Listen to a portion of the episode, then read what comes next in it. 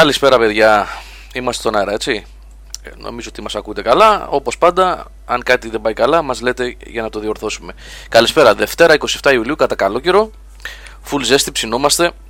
Και ε, μαζευτήκαμε εδώ για αυτό που υποσχεθήκαμε Και για αυτό που πρέπει να πω είχε ζητήσει ο φίλος ο MC Χασάπ.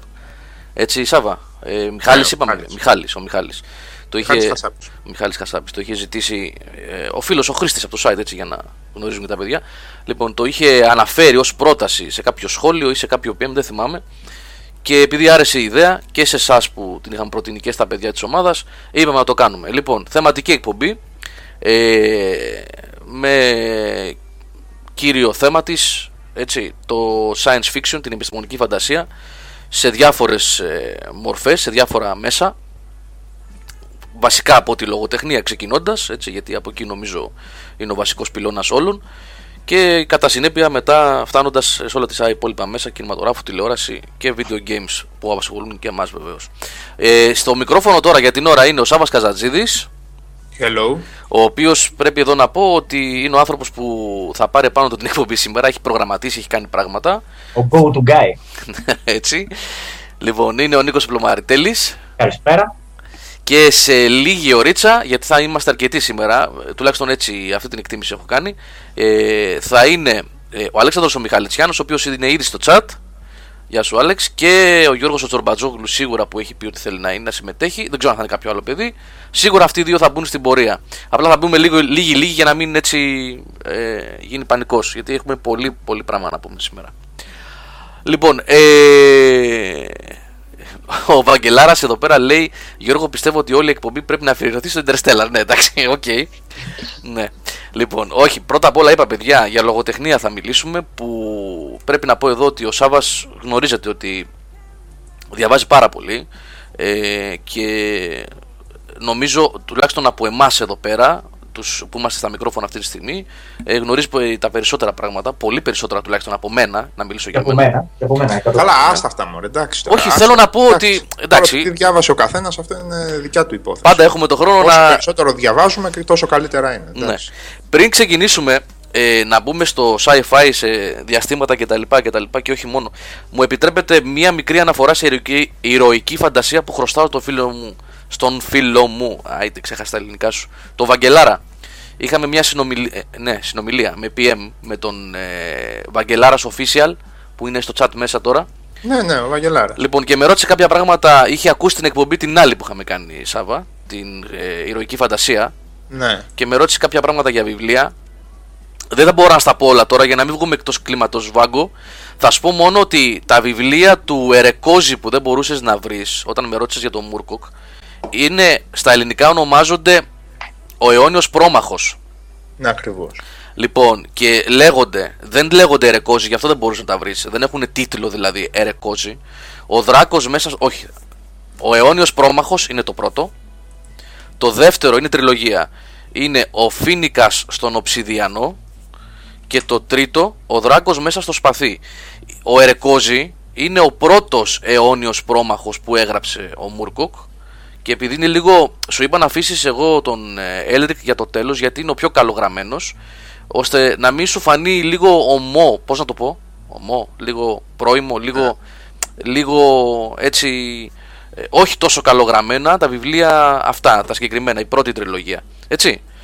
Λοιπόν, αυτά. Πάντως οι εκδόσεις γενικά ε, του Μούρκοκ σε ό,τι αφορά τον, ε, το Eternal Champion αυτό είναι το. Eternal Champion, βεβαίως. Το Eternal Champion.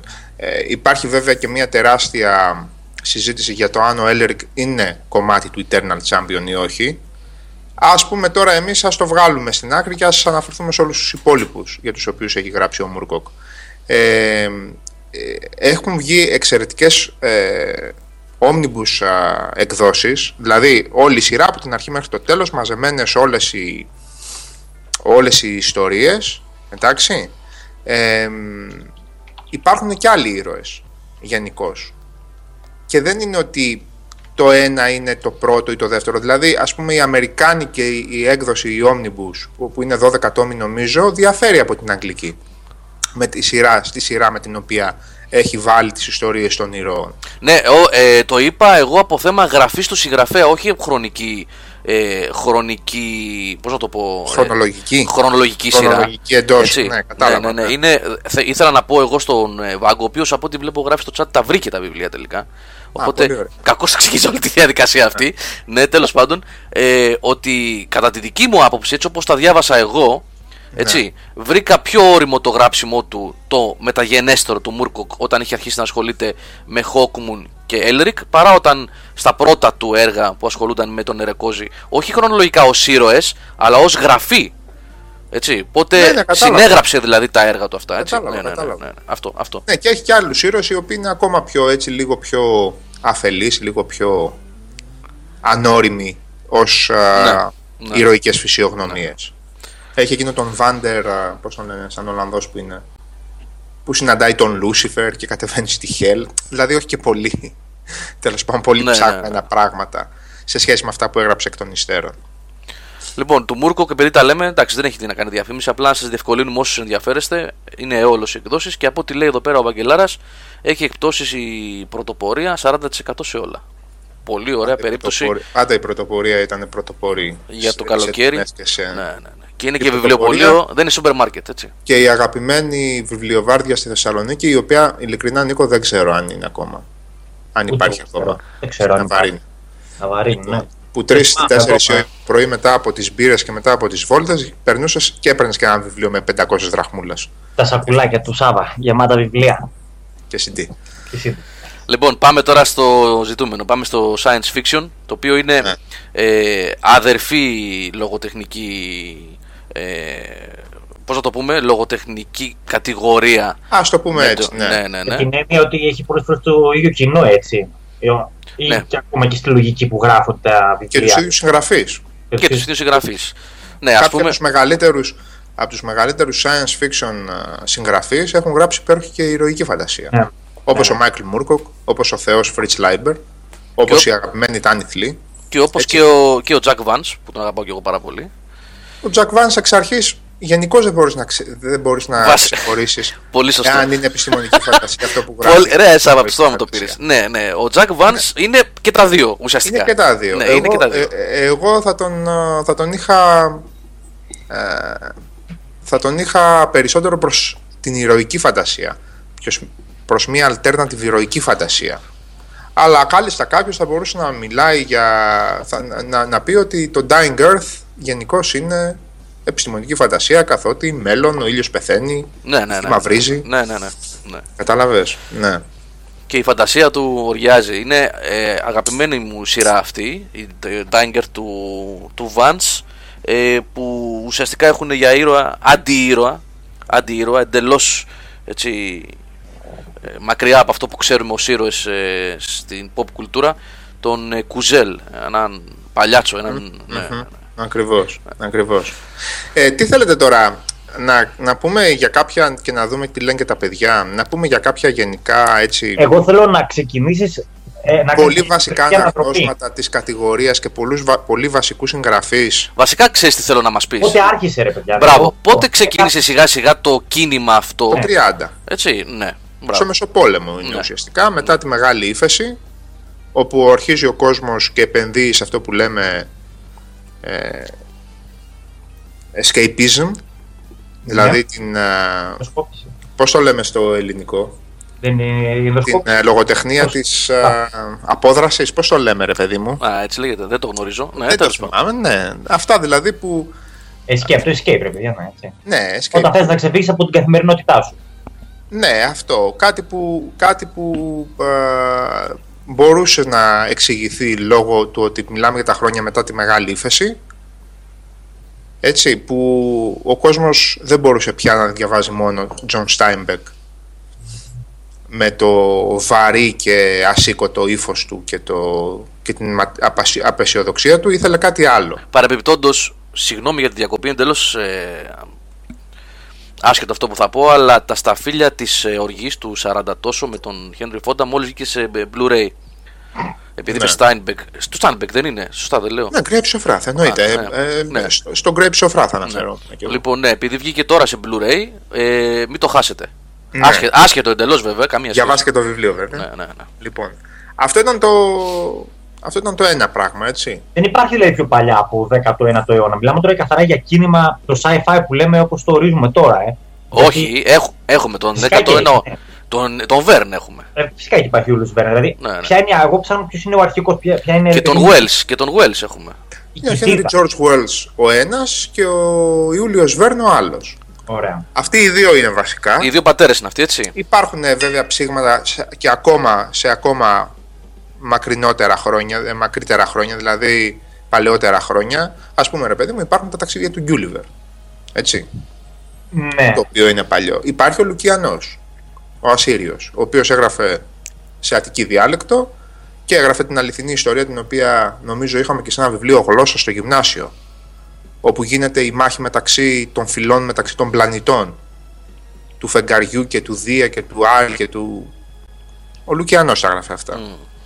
200 μετά Χριστόν, κάπου τόσο ήταν ο Λουκιανός. Ασσύριος στην καταγωγή, αλλά έγραφε σε άπτεστα ελληνικά. Ε, Όπως Αυτό όλοι είναι. εκείνη την εποχή είναι. Πώς; Όπως όλοι εκείνη την εποχή. Ναι, σε αττική διάλεκτο έγραφε.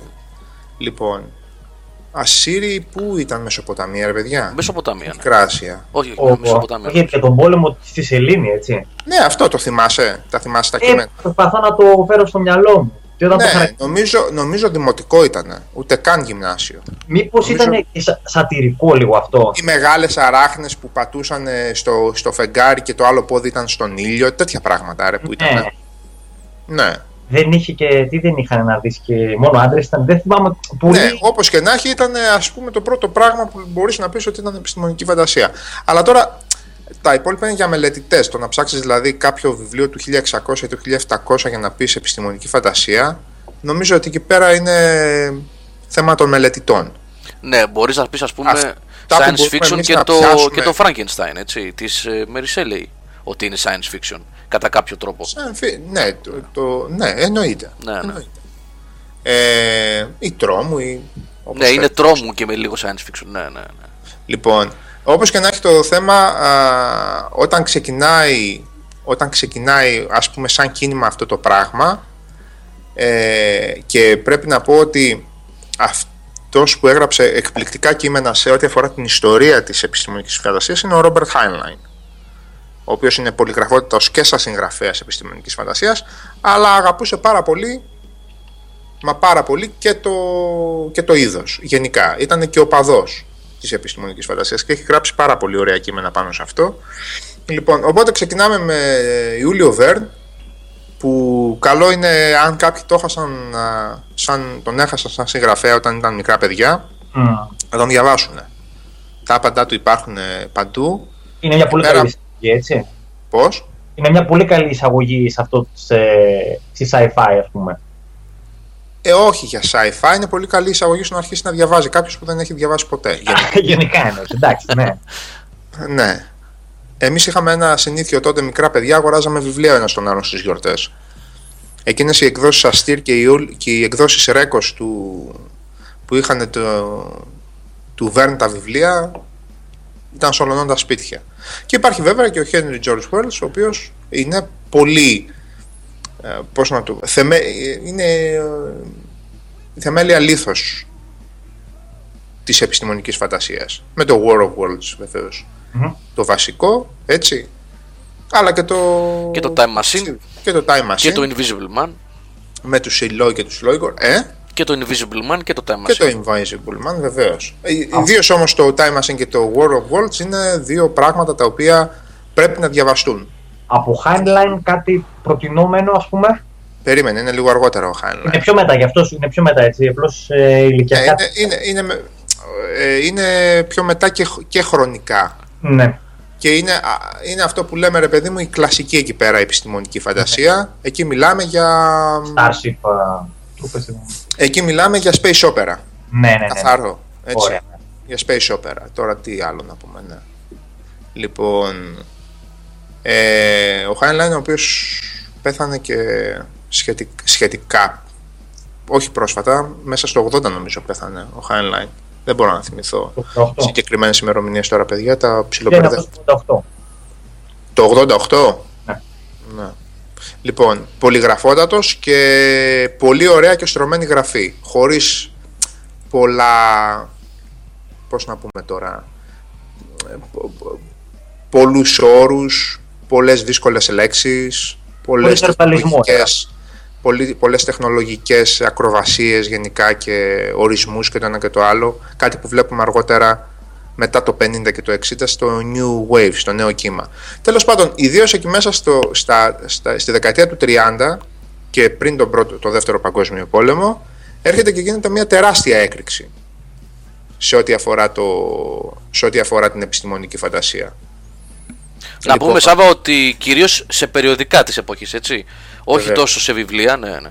Αυτό που πρέπει να πούμε είναι ότι όταν λέμε ότι εκείνο τον καιρό κάποιος έγραφε επιστημονική ή ηρωική φαντασία ή φαντασία ή τρόμου, ε, όπως τρόμο, ας πούμε, έγραφε ο Κλάρκ Άσον Σμιθ, έτσι. Σήμαινε ότι δημοσίευε ιστορίες σε περιοδικά της εποχής. Astounding Tales, Astounding Science Fiction, ε, Weird Tales κτλ. Πληρωνόταν οι άνθρωποι με τη σελίδα, με τη λέξη, δεν ξέρω με τι Συνήθως οι περισσότεροι από αυτούς δεν ήταν καριερίστες, δηλαδή ψιλοπινούσαν και γι' αυτό πολλές φορές έδιναν και ιστορίες τους σε άλλους συγγραφείς, έτσι, οι οποίοι ήταν πιο corporate καταστάσεις, πλήρωναν κόσμο για να γράφουν ιστορίες υπό το όνομά τους. Και για πάρα πολλούς συγγραφείς από εκείνη την περίοδο, πάρα πολλοί συγγραφείς, ε, έχουν συγγραφικό έργο που δεν έχει το όνομά τους. Δηλαδή, ε, μελετητές δηλαδή εκ των υστέρων εντοπίζουν ιστορίες π.χ. του Φρέντερικ Πολ και λένε ότι εκείνες εκεί οι δύο ιστορίες που έχουν εκείνον εκεί τον τάδε συγγραφέα είναι του Φρέντερικ Πολ. Αυτό βέβαια κατά συρροή συμβαίνει στο, στον δρόμο. Π.χ. ο Lovecraft, ρε παιδί μου, έχει άλλο τόσο συγγραφικό έργο που δεν είναι στο όνομά του. Ναι. Και ακόμα το ψάχνουν αυτή τη στιγμή. Ε, το ψάχνουν δηλαδή, ψάχνουν ακόμα ιστορίες που κάνουν μπαμ ότι είναι Lovecraft. Ή τις έγραφαν από την αρχαίη ή τις, τις συμπλήρωναν. Καταλαβαίνετε τώρα τι εννοώ. Λοιπόν, τώρα ε, θέλετε να ξεκινήσουμε έτσι με βασικά βιβλία που ναι, ναι, ναι, ναι. Πριν, χρόνο. Πριν, αλλάξουμε, πριν αλλάξουμε ε, μάλλον πριν πας σε βιβλία να πούμε ναι. λίγο την εξέλιξη ότι με, ε, μετά από τον πόλεμο όταν ναι. μπήκαμε πλέον, ε, θέλω να σε βοηθήσω λίγο, αν, αν καταφέρω να σε βοηθήσω λίγο στην εξέλιξη της, ε, του science fiction, έτσι και πώς έγινε pop culture και φυσικά πας στα βιβλία μετά, Σάβα. Λοιπόν... Λίγο πηδάμε νομίζω όμως, γιατί pop culture γίνεται, μη σου πω και στα τέλη του 70. Όχι, όχι, θα, σου, θα πω κάτι μόνο και θα σα, αμέσως παίρνεις το λόγο πάλι, επιστρέφεις στα βιβλία. Ναι. Ότι αμέσως μετά από τον πόλεμο, λόγω space, ε, space age, Της περιβόητης κόντρας των Σοβιετικών με τους Αμερικάνους για το διάστημα, με τους επιστήμονες τους Γερμανούς, με τους Ναζί. Ε, ξεκίνησε ε, τα στούντιος που φτιάχνανε horror ταινίες στο Hollywood να το γυρίζουν προς το science fiction να βρίσκουν, να ανακαλύπτουν αυτούς τους συγγραφείς που γράφανε ε, σε περιοδικά, σε άρθρα κτλ. με ιστορήματα μικρά να τους προσλαμβάνουν ως σεναριογράφους και έγινε ένα πολύ μεγάλο μπαμ εκεί στα μέσα της δεκαετίας του 50, 55 και μετά ε, το οποίο έφερε το science fiction στην, ε, σε πολύ μεγάλες μάζες πλέον. Αυτό.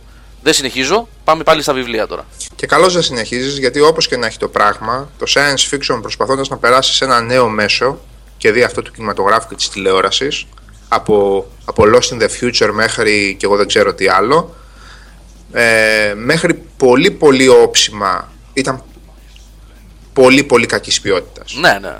Και ε, ήταν μια καρικατούρα αυτού που έβγαινε ε, στα βιβλία. Και πολλές φορές με, με, πώς το λένε, με πολιτικά μηνύματα μέσα και τα λοιπά, έτσι. Ναι. Δεν δηλαδή... ξέρω για ποιο, σε ποιο αναφέρεσαι. Εγώ μιλάω τώρα 100% για την ποιότητα. Δηλαδή, ένας συγγραφέας ο οποίος είχε ένα θεάριστο και εκπληκτικό έργο, πήγαινε να σου γράψει ένα σενάριο και να περάσει κάτι σε τηλεοπτική παραγωγή ή σε μια low budget ταινία επιστημονικής φαντασίας 60s και 70s και έβγαινε ένα τερατούργημα. Αυτό εννοώ. Ναι, αυτό που λέω εγώ και, και σταματάω στο υπόσχομαι είναι ας πούμε, ένα παράδειγμα πολύ κλασικό. Το ε, Invasion of the Body Snatchers. Είναι πολύ ναι. κλασική ταινία των 50s, ε, τέλη δεκαετίας 50. Ναι. Που ξαναγυρίστηκε βέβαια μετά το 1970-1979 με τον Donald Sutherland. Ε, από τον. Ο... Κρόνεμπεργκ δεν είναι αυτό. Νομίζω. Ε, η Κρόνεμπεργκ είναι, νομίζω Δεν ναι. θυμάμαι. Δεν ναι. θυμάμαι. Το οποίο ουσιαστικά δείχνει, ε, πραγματεύεται την ε, εισβολή ε, εξωγήινων οντοτήτων που παίρνουν τη μορφή των ανθρώπων κλπ. κλπ. Η πρώτη ταινία όμως, επί της ουσίας, ε, καταπιανόταν με τον φόβο των κομμουνιστών οι οποίοι έρχονται και... 100%. Ναι, ναι. ναι, ναι, ναι. Αυτό εννοούσα για πολιτικά τέτοια, έτσι, για Λοιπόν, προπαγάνδα κλπ. αντιθέτως, αντιθέτως από αυτό το πράγμα, το οποίο περνούσε στις πλατιές μάζες κτλ. Αυτό που δημιουργείται ως επιστημονική φαντασία μετά το 40 και το 50 είναι και αισιόδοξο γενικά σαν οπτική, πριν φτάσουμε στο νέο κύμα, όπου εκεί χάνει μάνα το παιδί και το παιδί τη μάνα. Αυτό που λέμε γενικά space opera, πέρα από προβληματισμούς σοβαρούς, φιλοσοφικούς και άλλα τέτοια, έχει και την αισιόδοξη ματιά, που βέβαια ε, προερχόταν από το, το ότι παρακάτω παιδιά δεν πάμε, από αυτό που έγινε το 40 πλέον να ανοίξουμε τους ορίζοντές μας. Και ενώ υπήρχε λοιπόν ένας ψυχρός πόλεμος και ο πόλεμος του διαστήματος, στα μεγάλα έργα επιστημονικής φαντασίας του 50 και του 60, αυτό που βλέπεις είναι αισιοδοξία. Δηλαδή η τεχνολογία λύτρωνε κατά κάποιο τρόπο. Είναι, ναι, είναι μια ματιά μπροστά. Ότι Ναι. πατάμε εδώ, Ναι, ναι. πατάμε εδώ στα πεπραγμένα της γης και πάμε λίγο παραπέρα. Γιατί αυτό εδώ μας έχει φάει την ψυχή. Ναι, Μέχρι βέβαια που έρχεται το νέο κύμα με Χάρλαν Έλισον και Ρότζερ Ζελάζνη και Σάμιουελ Ντιλέινι να δώσει μία σφαλιάρα και να τα ισοπεδώσει αυτά τα πράγματα με το hardcore, με τη σκληροπυρηνική New Age επιστημονική φαντασία η οποία επανέφερε λίγο τα πράγματα σε πιο ρεαλιστικές και πιο πραγματιστικές ε, καταστάσεις. Σαββά, να σε ρωτήσω, αυτοί οι συγγραφείς που αναφέρεις τώρα, εγώ για τον Don Delaney μόνο θυ- ξέρω εγώ. Θυμάσαι Σαν που, το, είχα- Delaney. που το είχαμε συζητήσει τι προάλλες για το αυτο- α, αυτοκρατορικό αστέρι που έχω εγώ εδώ. Που μου Ναι. έχει πει ότι είναι πολύ καλό. Τέλος πάντων, ποια εποχή ακριβώς είναι, ποια εποχή δρούν, γράφουν αυτοί οι άνθρωποι; 60s είναι, είναι 65 ας πούμε, είναι. Μετά το 60 αρχίζουν και γράφουν. Ξέρεις γιατί θέλω να σε ρωτήσω, μήπως αυτό το διστοπικό και πιο σκληρό στυλ γραφής τους έχει να κάνει και με τις εποχές εκείνες, με τον πόλεμο του Βιετνάμ, με την απογοήτευση γενικότερη στην κοινωνία, ότι πάλι γυρίσαμε στα ίδια, ότι πάλι... Τώρα, α, με αυτό ακριβώς ήθελα να σου πω. Ε, α- αυτό ακριβώς έλεγα προηγουμένως. Μετά ουσιαστικά την ουτοπία του space opera, της ε, όπερας του διαστήματος, Ναι, ναι. με όλους τους απίθανους κόσμους που δημιουργήθηκαν με όλη την αισιόδοξη στο βάθος ματιά. Εντάξει, μπορείς να βρεις και εκεί απεσιόδοξα κείμενα και απεσιόδοξα μυθιστόρηματα και όλα αυτά. Αρχίζει αυτό το πράγμα και κατακρεμνι- κατακριμνίζεται. Και περνάει μια αίσθηση πλέον και στον συγγραφικό κόσμο ότι τελικά παιδιά για τίποτα δεν έγιναν αυτοί οι πόλεμοι και αυτές οι καταστροφές. Και ότι ακριβώς όπως το είπες ερχόμαστε πάλι στα ίδια. Και δεν, έχει, δεν είναι καθόλου μα καθόλου τυχαίο ότι πρώτον αυτοί οι άνθρωποι που, που, αφ- που, συ- συνα- συ- ε, που δημιουργούν το νέο κύμα είναι φοβερά επηρεασμένοι από τους beatniks φοβερά επηρεασμένοι. Δηλαδή, διαβάζοντας κάποια κείμενα, κάποια βιβλία του Χάρλαν Έλισον ή του, του Delaney, είναι σαν να διαβάζεις Barrows που γράφει επιστημονική φαντασία. Μμμ. Ή Kerouac που του ήρθε και γράφει για διαστημόπλια. Λοιπόν, και δεν είναι επίσης καθόλου τυχαίο ο, το ότι σημαντικότατα βιβλία και κείμενα της εποχής στο science fiction ε, εκεί ε, πλέον παιδιά εννοείται ότι μιλάμε για μια εποχή που αυτό που λέμε ηρωική φαντασία πλέει τα λίστια ε, πνέει τα λίστια και δεν πάει καλά γενικώς. αρχίζουμε έχουμε επαναγραφές έχουμε κόπιες, έχουμε καρικατούρες έχουμε αναμασίματα τρομερά ενώ η επιστημονική φαντασία πάει σφαίρα Μιλάς για τα 60s τώρα, για τα 60s. ναι, 60s και 70s. Και έχουμε πλέον ας πούμε ε, βιβλία όπως αυτό του Haldeman, το Forever War, που είναι 100% αλληγορίες του πολέμου του Βιετνάμ και των αδιεξόδων γενικά που δημιουργεί ο ψυχρός πόλεμος. Πώς το είπες το βιβλίο αυτό, Σάβα; The Forever War, Ναι. Ο πόλεμος που κρατάει πάντα. Ναι. Και ο- το οποίο είναι μια καθαρότατη αλληγορία για τον πόλεμο του Βιετνάμ.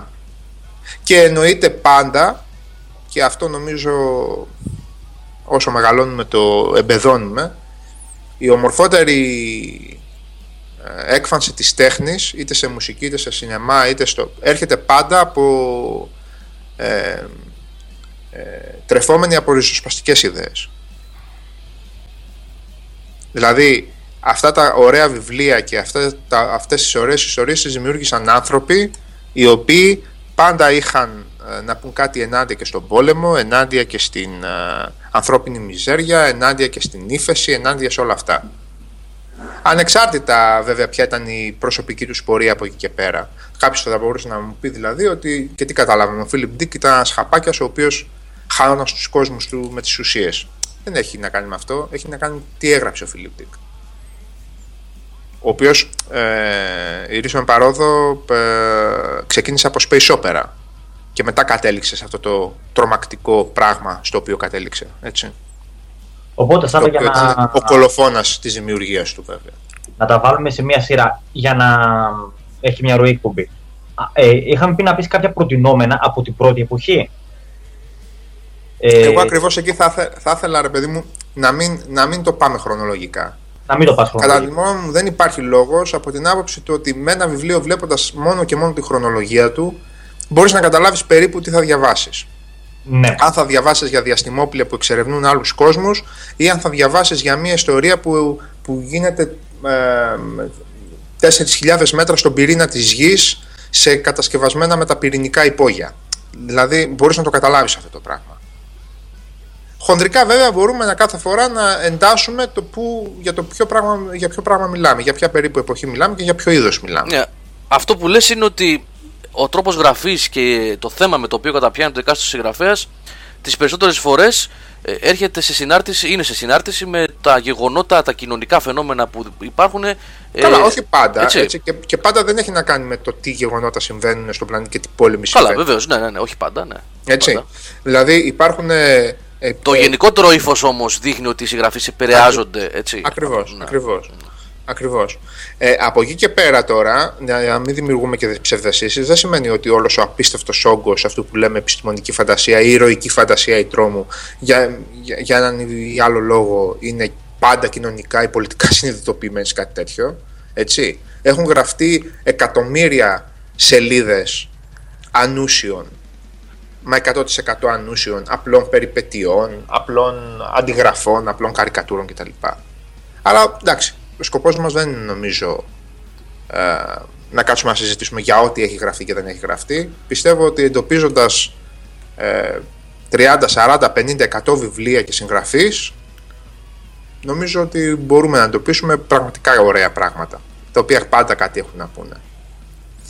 Λοιπόν, να πούμε, να το πάμε λίγο έτσι, να διευκολύνουμε και τα παιδιά που ακούν και όσους θα ακούσουν την εκπομπή βέβαια όποτε την ακούν στο YouTube ε, κάποιους πολύ σημαντικούς ε, ανθρώπους που έχουν αφήσει το στίγμα τους στην κατηγορία αυτή συγγραφείς βεβαίως, ε, ναι. βεβαίως, βεβαίως. λοιπόν ε, πέστε μου εσείς ένα, όνομα, το μεγάλο, ένα μεγάλο όνομα που σας έρχεται κοίταξε να σου πω ε, αν δεν είσαι πολύ ψαγμένος με κάποια κατηγορία λογοτεχνίας δεν διαβάζεις πολύ υπάρχουν 4, 5, 6, 8 ονόματα που σου έρχονται στο μυαλό αμέσως που τα ξέρουν οι περισσότεροι Φίλιπ K. Dick, Ισaac Ασίμοφ, Άρθρου Σι Κλάρκ, ε, είπαμε Jack Vance φυσικά, ο οποίος είναι κάτι άλλο βέβαια, εντάξει, τον Delaney, ο οποίος βέβαια δεν είναι και τόσο mainstream, όχι καθόλου mainstream δεν είναι.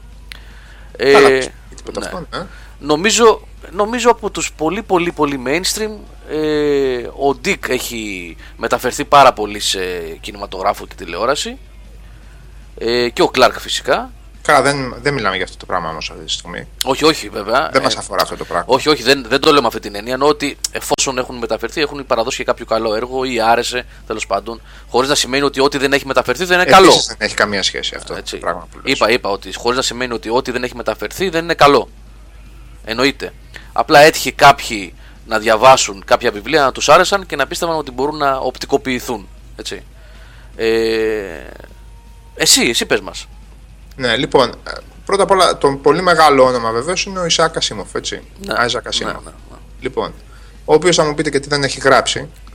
Έτσι. Δηλαδή. Λοιπόν, ε, ε, τώρα προσωπικά μιλώντας, εμένα δεν μου αρέσει καθόλου η γραφή του Ασίμοφ. δηλαδή, έχω διαβάσει χιλιάδες σελίδες Ασίμοφ και τον βαριέμαι απίστευτα.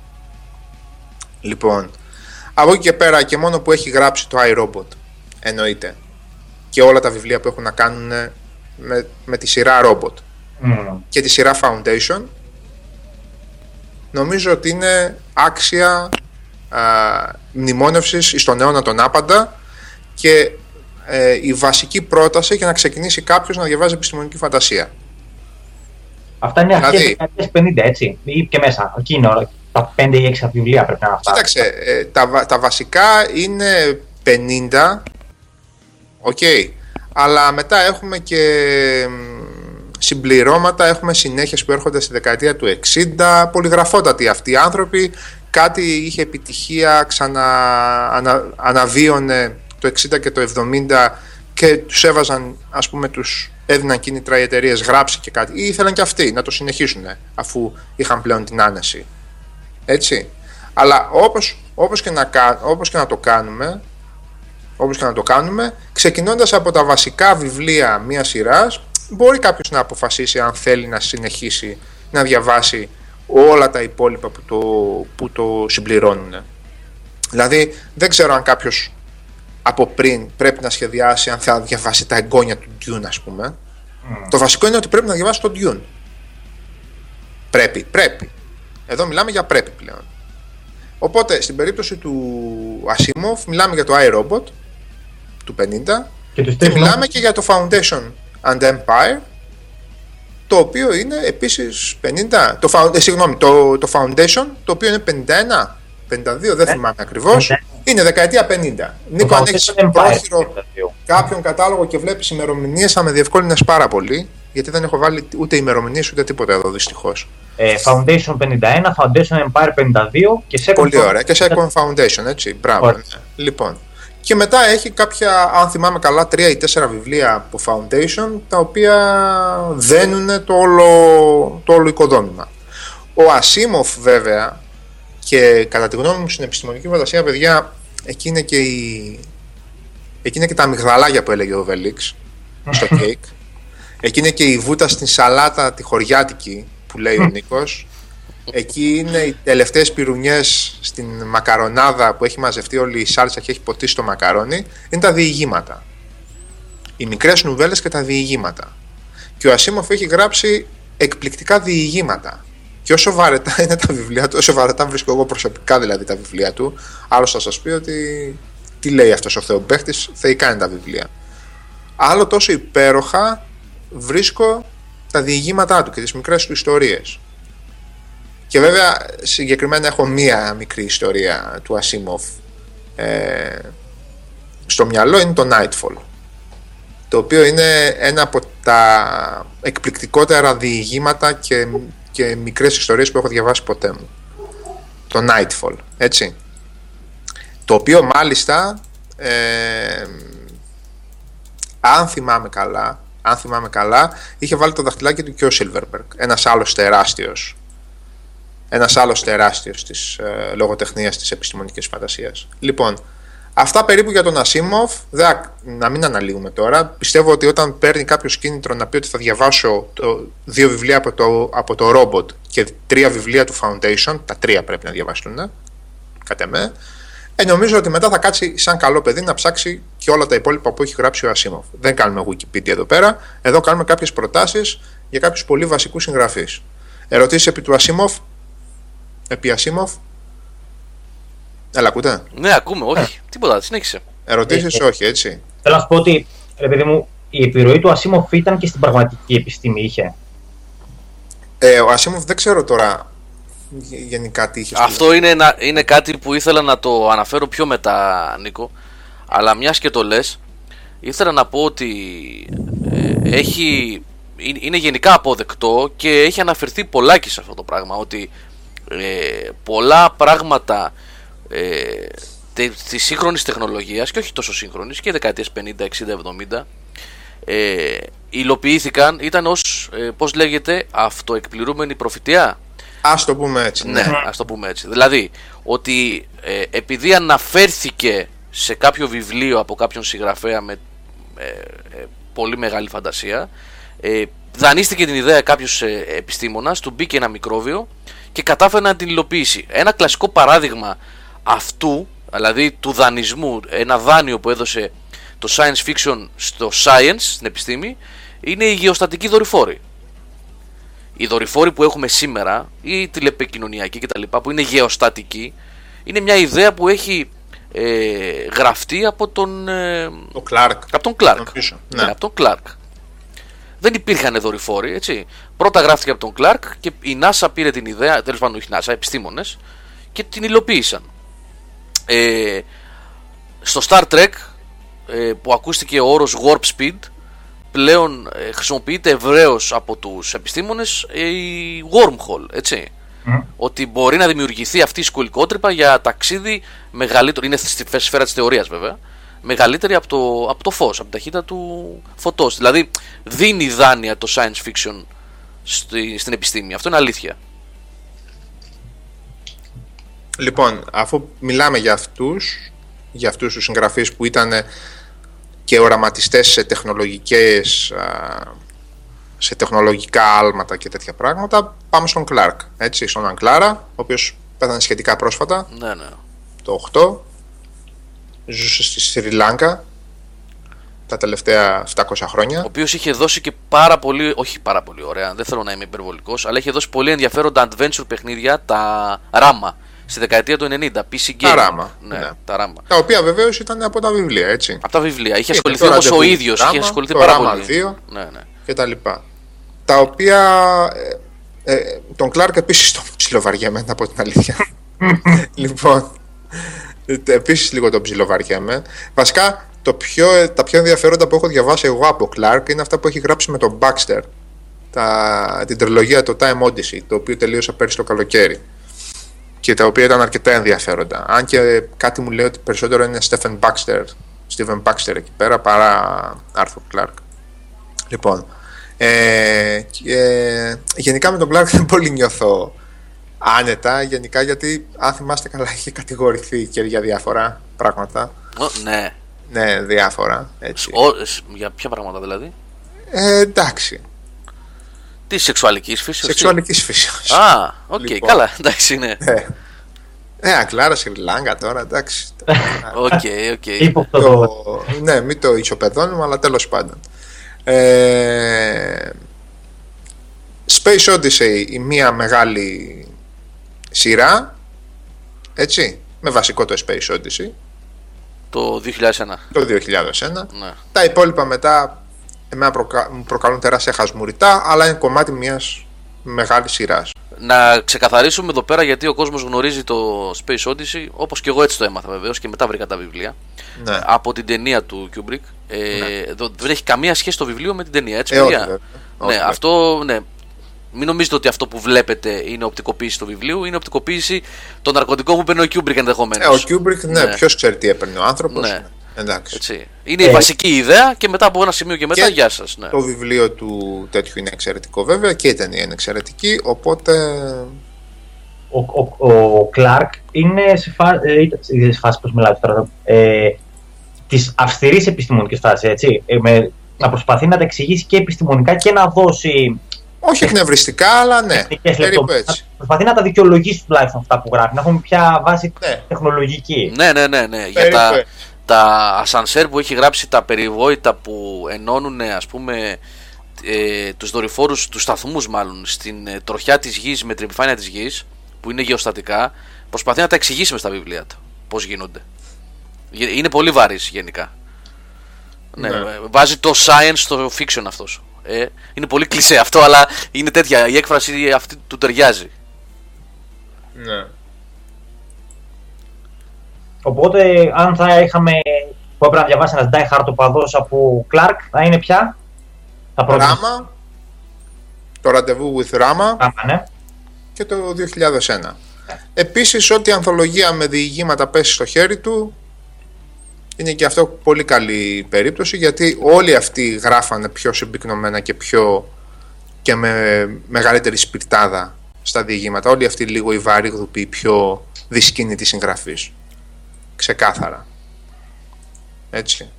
Λοιπόν, Να πούμε λίγο για έναν πολύ δύσκολο που εγώ ένα βιβλίο το έχω μόνο και το συζητούσα προσφάτως έκανα μια συζήτηση με τον Σάβα γιατί ξεσκόνησα κάτι βιβλία που δεν τα είχα διαβάσει και τα συζητούσαμε ποιο στο λέμε τηλέφωνο. τώρα; Τον ε, A.E. Van Vogt που μου έλεγες ότι είναι δύσκολος που σου είπα ότι έχω τρει-τέσσερι φορές ξεκίνησα να διαβάσω το ανυπεράσπιστο κολοσσό και το έχω παρατήσει. Ναι. Και μου έλεγες ότι δεν. ε, Τι θέση του δίνεις εσύ στο, στην κατηγορία; Το- Τεράστιος. Είναι τεράστιος έτσι. Εγώ δεν μπορώ να διαβάσω αυτό το βιβλίο. Άκρος πολιτικοποιημένος. Ε, Άκρος μπορούμε πολιτικοποιημένο. να το κάνουμε ένα spell το όνομα γιατί. A-E, ΑΕ, Alfred, Alfred Hilton. Van, V-A-N, Vogt, V-O-G-T, Vogt. Ναι. Αν βάλεις Vogt, νομίζω. Ωραία, συνεχίζει. Ε. Ναι. Λοιπόν. Δεν έχω καμία σχέση με τον αυτό το συγγραφέα από ψέματα. Εγώ ένα βιβλίο του έχω ε, και έχω επιχειρήσει πολλές φορές να το ξεκινήσω και δεν μπορώ. Είναι τρομερά δύσκολος. Τουλάχιστον σε αυτό το βιβλίο. Δεν ξέρω για άλλα. Δεν Εσύ έχει- ποια. Α, θύμισε μου λίγο, ποια έκδοση έχεις από αυτές τις Α, παλιέ. Είναι, ναι, ναι, είναι pocket, είναι περιπτέρου. Το, Δύσκολα. Ε, Δύσκολα. Πώ λέγεται, space; Κόσμος, Space. κόσμος, κόσμος, Κόσμος και Space. Οι ίδιες εκδόσει ήταν. κόσμος. Ίδιες Δραχμές, εκδόσεις. δραχμές 200. ναι, ναι, ίδιες εκδόσει. Τόσο παλιό, παιδιά. Αυτά, Γιώργο, ήταν 65 περίπου βιβλία. Εγώ έχω γύρω στα 45 από αυτά. Ε, είχαν και Edgar Rice Burroughs, αν θυμάσαι. Edgar Rice Burroughs. Πολέμαρχος της του Άρη, η κόρη του πολεμάρχου του Άρη κτλ. Edgar Rice Ναι, ναι, Burroughs, ναι, ναι, ο ναι, συγγραφέας ναι. του Ταρζάν είναι αυτό. Ναι, ναι, ναι, ναι. Αλλά ήταν και πρώιμος επιστημονικής φαντασίας. Αυτός έχει γράψει τον Ταρζάν, έτσι. Edgar Rice Burroughs. Λοιπόν, ε, Van Vogt λοιπόν ε, από τους πιο πολιτικοποιημένους ε, συγγραφείς επιστημονικής φαντασίας. Βέβαια πρέπει να ψάξεις καλά στα, δι- στα γραφόμενά του για να ε, για να το ξεχάσεις. πιάσεις αυτό. Αλλά άπαξ και το πιάσεις νομίζω ότι δεν έχει τέλος μετά. Έχει εκπληκτικές μικρές ιστορίες ο Van Vogt.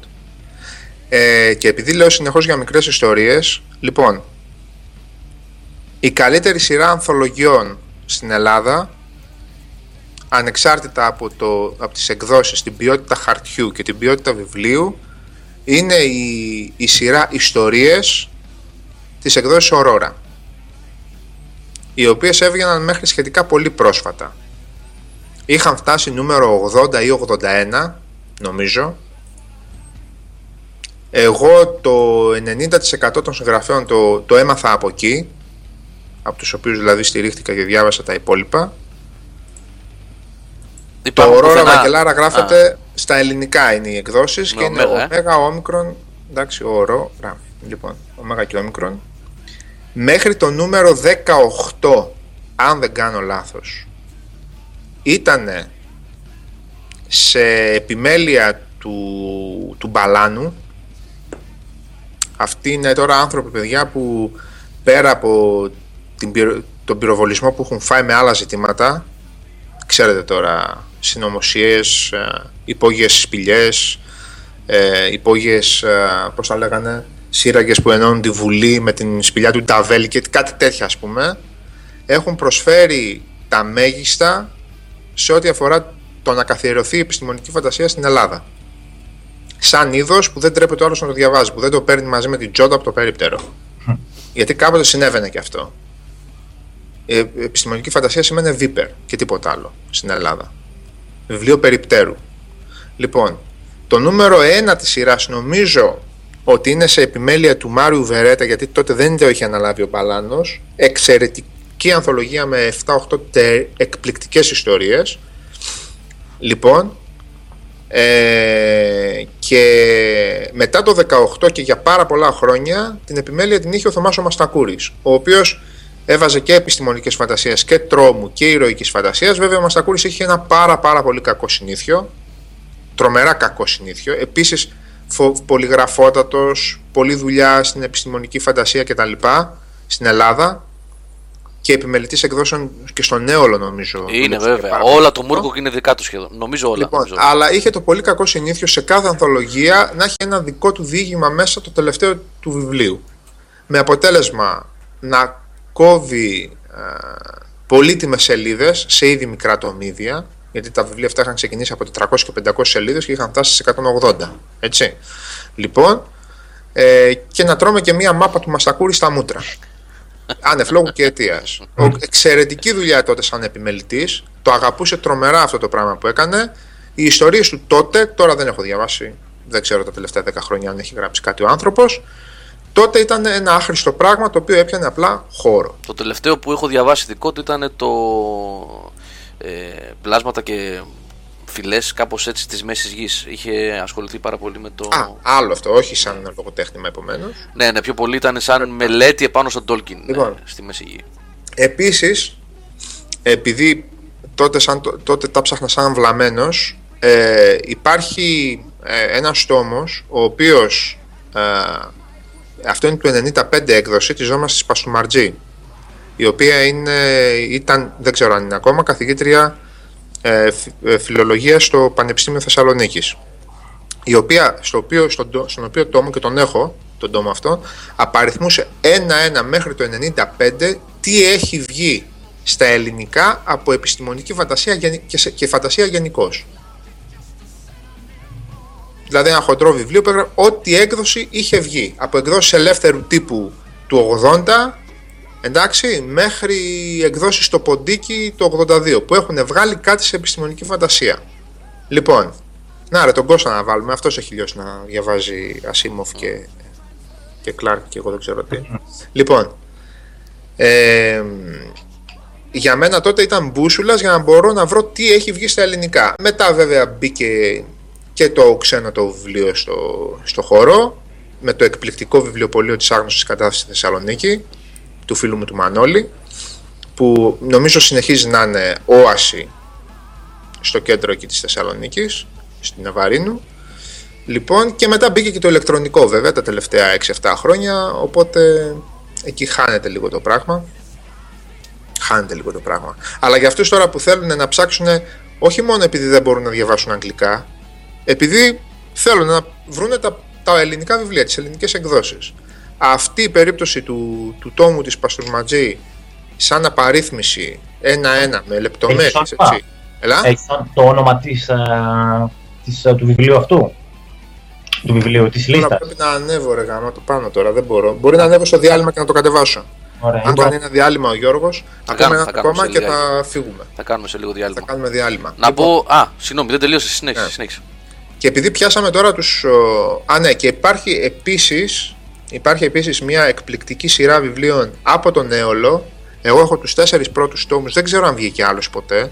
Αυτά εγώ τα έπαιρνα γύρω στο 93-94 τα βιβλία, 95, που είχα πολύ καλές φιλίες με τον εκδότη, ε, τον ε, επικεφαλής των εκδόσεων Alien ο οποίος μέχρι το 2002-2003 νομίζω έβγαζε, συνέχιζε να βγάζει βιβλία και είχε, βγάλει, είχε κάνει πολύ καλές προσπάθειες μέχρι τότε. Λοιπόν, ε, υπάρχει το ελληνικό φανταστικό διήγημα σε επιμέλεια του Πανόριου, του Μάκη του Πανόριου, το οποίο σε τέσσερις μεγάλους τόμους και μπορεί να έχουν βγει και άλλοι έχει μαζέψει ό,τι έχει γραφτεί σε σχέση με φανταστικό, όχι μόνο επιστημονική φαντασία βέβαια, από Έλληνες. Από Φρέντι Γερμανό μέχρι ιστορία φαντασίας του Ηλία Βενέζη εκπληκτικές εκδόσεις, πάλι έολος αυτές, σε πολύ μεγάλο σχήμα όμως, πολύ μεγάλο μέγεθος, για βιβλίο όχι τα κλασικά του αιώλου. Λοιπόν, ε, εξαιρετικές εκδόσεις και μ, πραγματικό κοιμήλιο για κάποιον που θέλει να το ψάξει λίγο και με τον ελληνικό χώρο. Αν θέλετε μετά να σας πω, και για, να σας πω γενικά για εκδόσεις ελληνικές Ναι, να κάνουμε ένα τέτοιο. Απλώς εγώ είχα Ναι. μια ε, σημαντική ερώτηση για ε, το Golden Και Age. επίσης να, τε, να τελειώσω λίγο για τα ελληνικά. Συγγνώμη, συγγνώμη Ναι, Νίκ. Ε, είμαι και περήφανος κάτοχος και των 35 τευχών του Φανζίν Ανδρομέδα. Λοιπόν, το οποίο έβγαινε γύρω στο 91-92 σε φανζίν Νίκο, έτσι, κανονικό, σε Ναι. φωτοτυπίες, έτσι. Και το οποίο και το οποίο είναι πραγματικά θησαυρός. Και υπάρχει βέβαια και ένα άλλο περιοδικάκι που έβγαινε, οι Πλιάδες.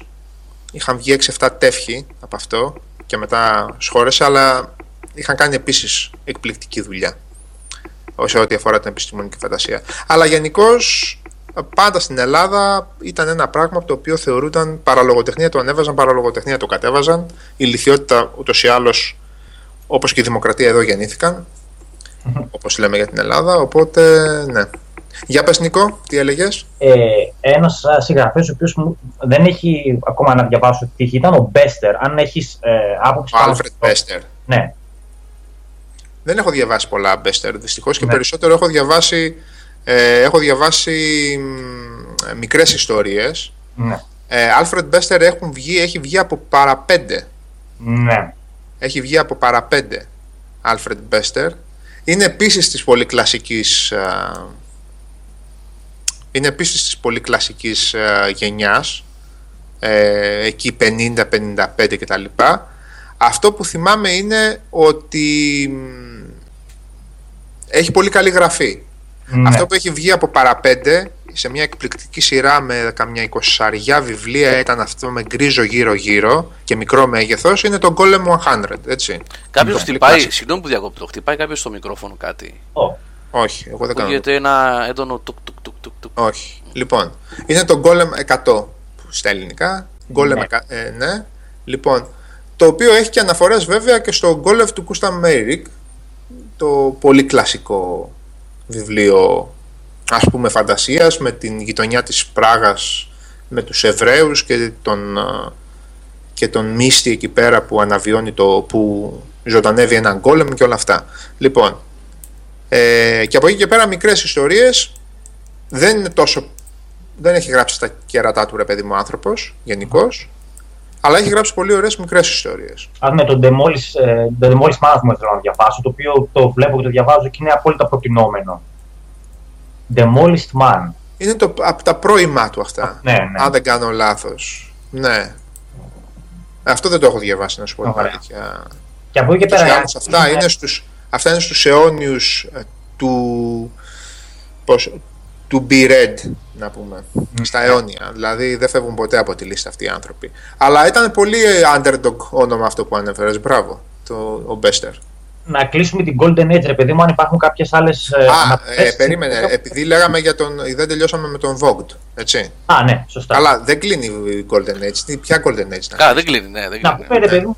Λοιπόν, ε, Vav Vogt, παιδιά, οπωσδήποτε να λέει σειρά. Απολύτως αντιπολεμική, απολύτως. Ε, πώς το λέμε, όχι ειρηνιστική με την uh, χιπική έννοια. Και σκληρή σειρά γενικά. Και, και σκληρή σειρά. Πολύ καλός συγγραφέας και δύσκολος όπως είπε ο Γιώργος. Δηλαδή θα διαβάζετε και θα πείτε μα γιατί ρε παιδιά με δυσκολεύει έτσι και δεν μπορώ να καταλάβω τι διάβασα στην προηγούμενη σελίδα και στην προηγούμενη παράγραφο λοιπόν Alfred Delton Van Vogt. Λοιπόν, έτσι. έχουμε μιλήσει μέχρι στιγμής. Έτσι, πάμε λίγο με ονοματολογία ξανά. Για, καλά για τους μπαμπάδες, τον Βέρν και τον Wells και μεγάλα ονόματα ε, είπαμε Σάβα, είπες Ασίμοφ, ε, Κλάρκ ε, Επιφανειακά είπαμε Van Vogt και ναι, ξέφυγε και ο Alfred Bester Ωραία. Και το Heinlein δεν είπαμε. Νο, είπαμε είναι στην, στην τριάδα τη μεγάλη που είναι Ασίμουφ, Κλάρκ, Heinlein και από εκεί να δώσουμε κάποια προτινόμενα βιβλία, ας πούμε. Τώρα και από εκεί άλλο, άλλο από τους πολύ κλασικούς, ναι, και Vance και από εκεί. Αυτούς τους δύο δηλαδή, άμα είναι. Για να... ε, θα απέφευγα πάρα πολύ να αναφέρουμε τον Vance γενικώς στην επιστημονική φαντασία, με δεδομένο ότι υπάρχουν ακόμα 1,5 εκατομμύριο περίπου συγγραφείς καθαρής επιστημονικής φαντασίας. Καλά, εντάξει, ωραία. Ναι. Έτσι. Ο Βάνης είπαμε λοιπόν, είναι. Ναι, αυτά είναι, που... κάτι, είναι κάτι ιδιαίτερο, κάτι, ναι. ξεχωριστό. Ναι. Λοιπόν, ε, από Heinlein ε, είπαμε ότι είναι ένας άνθρωπος. Α, είπαμε και τον Χέρμπερτ. Ναι, συγγνώμη. Πάρα πολύ. Φρανκ Χέρμπερτ δεν είπαμε τίποτα. Δεν είπες για Dune προηγουμένως. Ε, το ανέφερα, είπα. Ανέφερα α, Dune. Α, ε, είπες να διαβάσει το πολύ. Σημειώσεις κράτα. Μπράβο. λοιπόν. Ε, Επίσης απόλυτα πολιτικοποιημένος ο Φρανκ Χέρμπερτ, αν και στον Dune τα χαλάει πάρα πολύ. Περιμένετε, παιδιά, θα πούμε και για Dick. Μην βιάζεστε. Όσοι μπήκατε τώρα, όσοι μπήκατε τώρα πριν από 5-10 λεπτά, έχουμε ήδη κάνει ένα, ένα πρόλογο, ας πούμε, με πάρα πολλούς έχουμε αναφέρει συγγραφείς. Μην βιάζεστε, γιατί μάλλον έχετε μπει τώρα και ακούτε, ξέρετε, από το. Προχωράμε. Ναι. Προχωράμε. Προχωράμε. Λοιπόν, ε, από Robert Heinlein, από αυτά που έχω διαβάσει εγώ και μπορώ να προτείνω 100%, Εντάξει, είναι το The Man Who Sold the Moon, το ναι. οποίο είναι εξαιρετικό και δεν, από αυτά που ξέρω εγώ δεν υπάρχει έκδοση στην Ελλάδα. Αν υπάρχει έκδοση, παιδιά, ε, βοηθάτε με. Τα παιδιά του Μαθουσάλα, τα οποία είναι σε εκδόσεις Space, Γιώργο. Είναι σε αυτές τις εκδόσεις παλιές περιπτέρου. μικρές, ναι, ναι. Γιατί το έχω και σε αυτήν την έκδοση και σε τέτοια έκδοση. Λοιπόν, ε, το κλασικό Starship Troopers τώρα θα προτιμήσω το τραγούδι και θα προτιμήσω και, το, και την ταινία από, το, από, το, από την νουβέλα. Το έχω Εντάξει. έτοιμο, το έχω έτοιμο το τραγούδι. Έχεις έτοιμο το Starship Trooper; Ε, βέβαια, ρε φίλε. Έτοιμο είναι, θα παίξει το Λοιπόν. διάλειμμα. Και υπάρχει βέβαια και ένα επίσης εκπληκτικό το οποίο είναι από αυτά που λέγαμε τα πιο wide, πώς να το πούμε ρε παιδί μου, ευρεία, ευρ, ε, ε, ευρέως οπτικού πεδίου. Δηλαδή που δίνει μία άλλη έτσι πιο αλτρουιστική σκοπιά στο πράγμα είναι το The Green Hills of Earth. Μμ.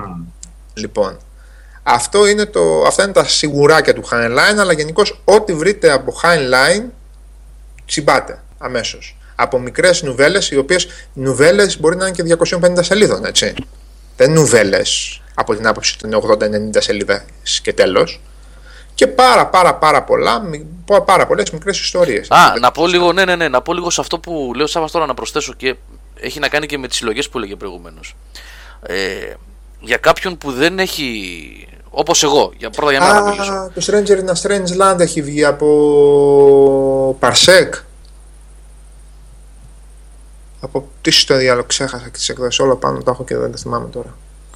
Το Stranger in a Strange Land ξένος σε ξένη χώρα έχει βγει, έχει βγει στην Ελλάδα. Έχει βγει. Μπορείς να το βάλεις σε παρακαλώ από Maiden. Εσύ έβγαλες το Starship Troopers τώρα κάτσε να σου πω εγώ. Για πες Γιώργο. Λοιπόν, ε, ότι ένα πολύ ωραίο σημείο εκκίνησης για να διαβάσετε science fiction είναι οι διάφορες συλλογές που κυκλοφορούν κατά καιρούς από διάφορους εκδοτικούς οίκους. Κυρίως αυτούς που ανέφερε ο Σάββας που εξειδικεύονται στο αντικείμενο, έτσι. Οι οποίες όπου δείτε ε, ότι έχουν βραβευτεί τα διηγήματα που εμπεριέχονται μέσα στη συλλογή ή με Nebula ή με Hugo, πάτε σχεδόν... Ψάξτε τον συγγραφέα. Ναι. Είναι ένα πολύ ωραίο entry point που λένε και στα ελληνικά. Δηλαδή, θα πάρεις ένα βιβλίο το οποίο έχει βραβευμένες 6, 7, 8, 10, 15 ιστορίες και με αυτόν τον τρόπο και ποικιλία θα έχεις μέσα στο βιβλίο σου, αλλά ενδεχομένως να, βρει- να κάνεις ένα καλό ξεκίνημα να μάθεις συγγραφή. Εγώ έτσι, αυτά τα ελάχιστα που έχω μάθει, έτσι ξεκίνησα. Με συλλογές. Έτσι ξεκινάμε, Ναι. παιδιά, ή ακούμε κανένα webcast ανά τρία χρόνια. Από αυτά που κα- λοιπόν, ναι. Δεν ξέρω τώρα άμα άλλος από εκεί τώρα. μ, Ο, ο Σαγεντολόγος τώρα μου διαφεύγει το όνομα του. Ε, που έχει κάνει την. Ποια αυτά τα Battlefield Earth που έκανε αυτός; Χα- Χαμπάρντ. Αυτός που έκανε τα Battlefield Earth, αυτό δεν λες; Α, τα- Νομίζω αυτός είναι. Εγώ δεν διάβασα τον Earth. ε, Θέλετε να κάνουμε ένα διάλειμμα, να κάνουμε; Ναι, ναι, ναι, ναι, Ε; θα Κάνει ένα διάλειμμα. Γιατί έχουμε ναι. και πολλά τραγούδια. Εγώ μόνο ένα έχω. δι- Μάλλον αυτό το πρώτο που παίξα από Blade Runner διάλεξα εγώ και έχω και το Starship Trooper των Yes. Το οποίο είναι καθαρά. Έτσι, ε, καταλαβαίνετε και από τον τίτλο. Και έχω και πάρα πολλά τραγούδια εδώ τα οποία από ό,τι βλέπω όσα γνωρίζω πρέπει να είναι και πάρα πολύ ωραία. Από τον Σάβα. Τα οποία είναι βέβαια έτσι, παρόμοια φύσεως. Πάμε λοιπόν. Πάμε Πάντα να ακούσουμε. επιστημονικής φαντασίας, Πάντα, έτσι. πάντα, ναι, ναι, ναι. ναι. Πάμε να ακούσουμε. Μην αρχίσει τώρα να μιλάω για concept album επιστημονικής φαντασίας στη μουσική. Α, το χάσαμε. Κώστα, αυτά που λες τα έχουμε αναφέρει όλα μέχρι στιγμής. Άργησες να μπεις στην εκπομπή, φιλαράκι. Δεν πειράζει όμως, είσαι καλό παιδί και σε συγχωρούμε. Όλα αυτά που λες, το foundation, το οράμα. Ε, όχι, το Man in the High Castle δεν νομίζω το είπαμε. Ε, τα έχει. πει- Ε, Δεν, ε, κάτσε ρε παιδιά, ε, ναι. δεν πιάσαμε τον τύπο. Πώ θα πούμε το Man in ναι, the ναι, High ναι. Castle. Τα, έχουμε, τα έχει αναφέρει ο Σάββας πιο πριν. Λοιπόν, πάμε. Starship Trooper από Yes και έχουμε μετά ε, Astral Rider, Beyond the Μη Black βάλεις το Astral Hole, To Tame a Land. Ω, ωραία πράγματα, ωραία. Ε, πάμε. πάλι το του Tame a Land. α. πάμε. Α,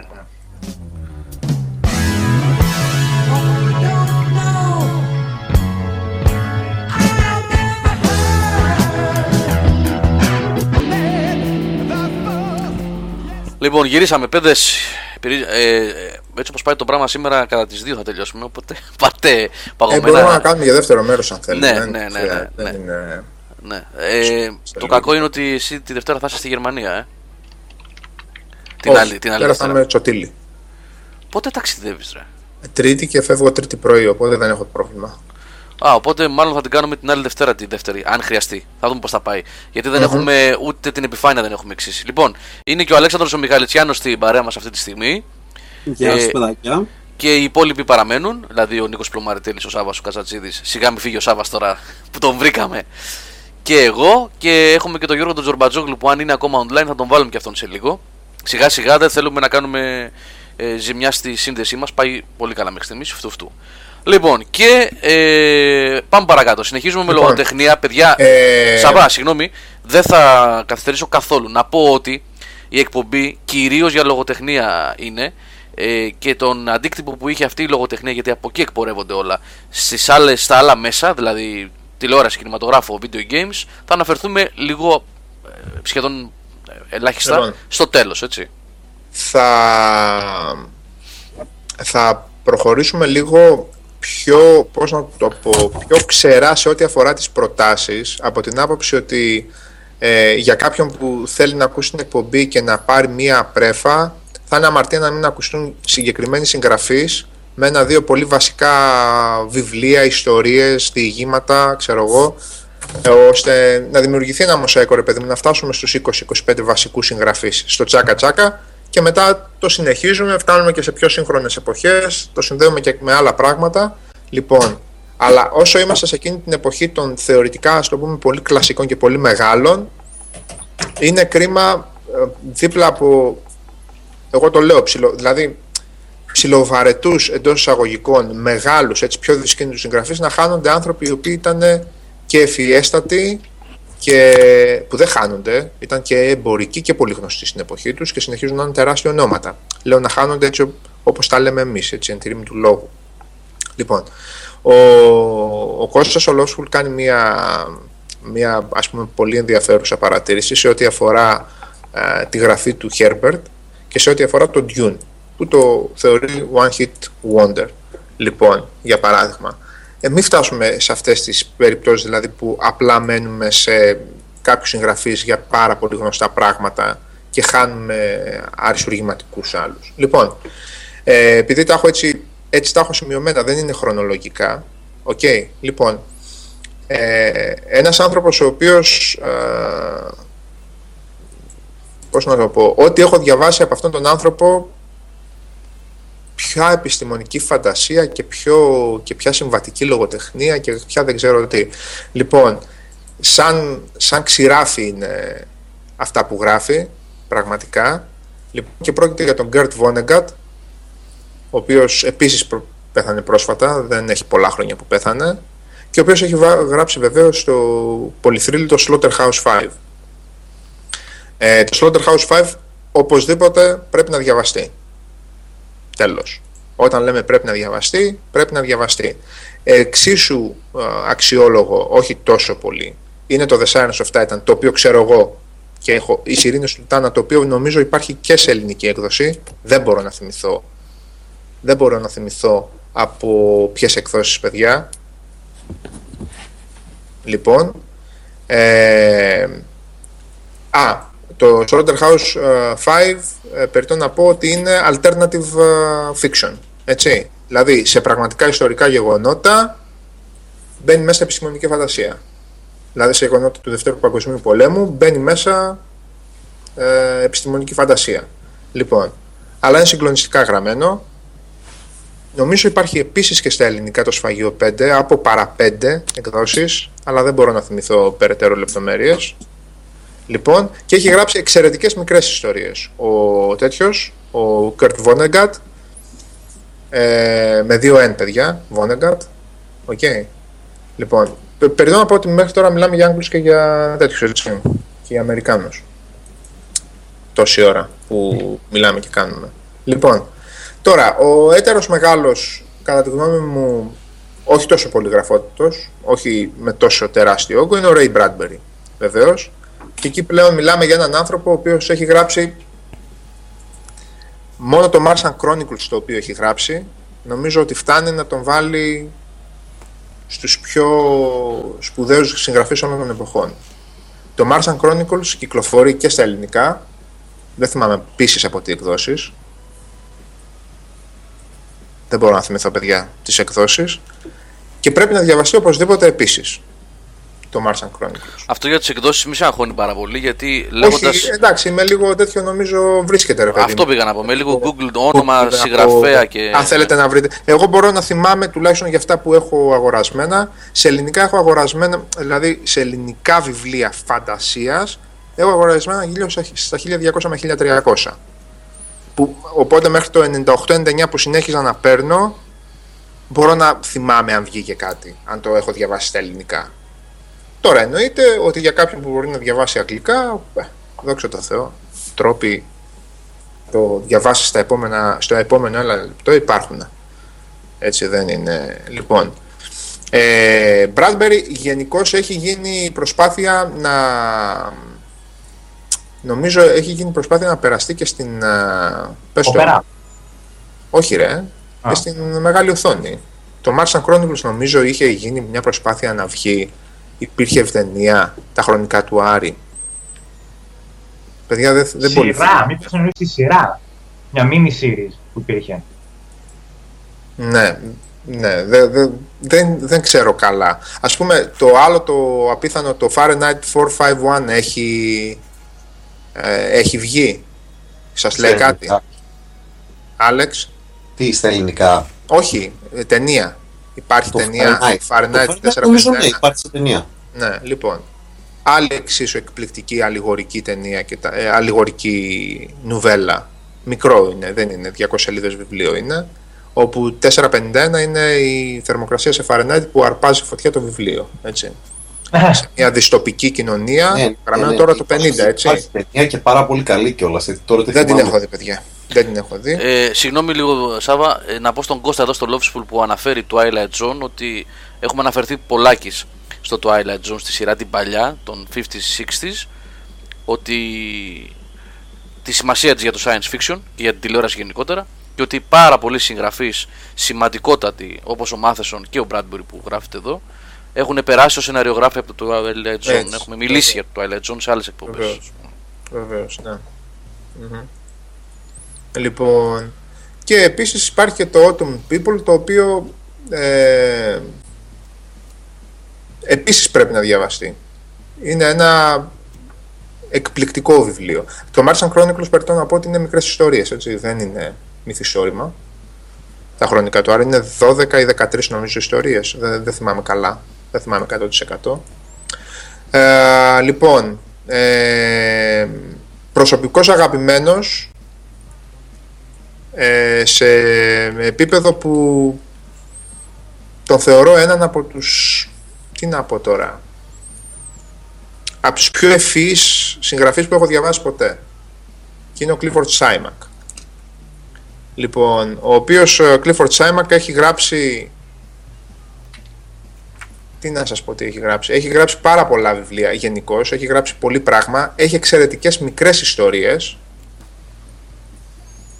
ε, κλασικός Αμερικανός και είναι Γιώργο αυτό που λέμε που σου είπα η επιστημονική φαντασία με την αισιόδοξη ματιά.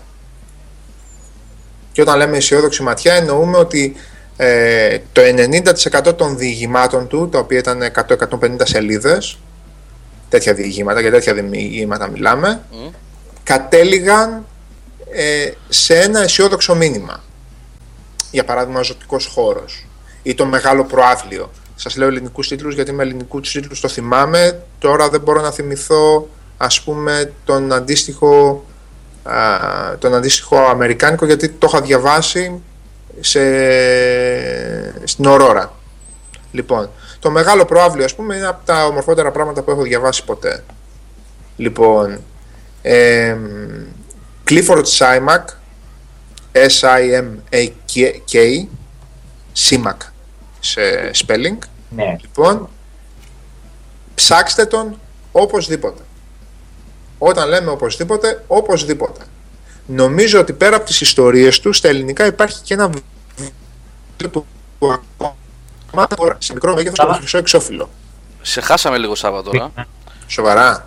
Τώρα, ακούγεσαι, τώρα όμως ακούγεσαι καλά νομίζω. Να πες τελευταία πρόταση με το χρυσό εξώφυλλο που είπες κάτι.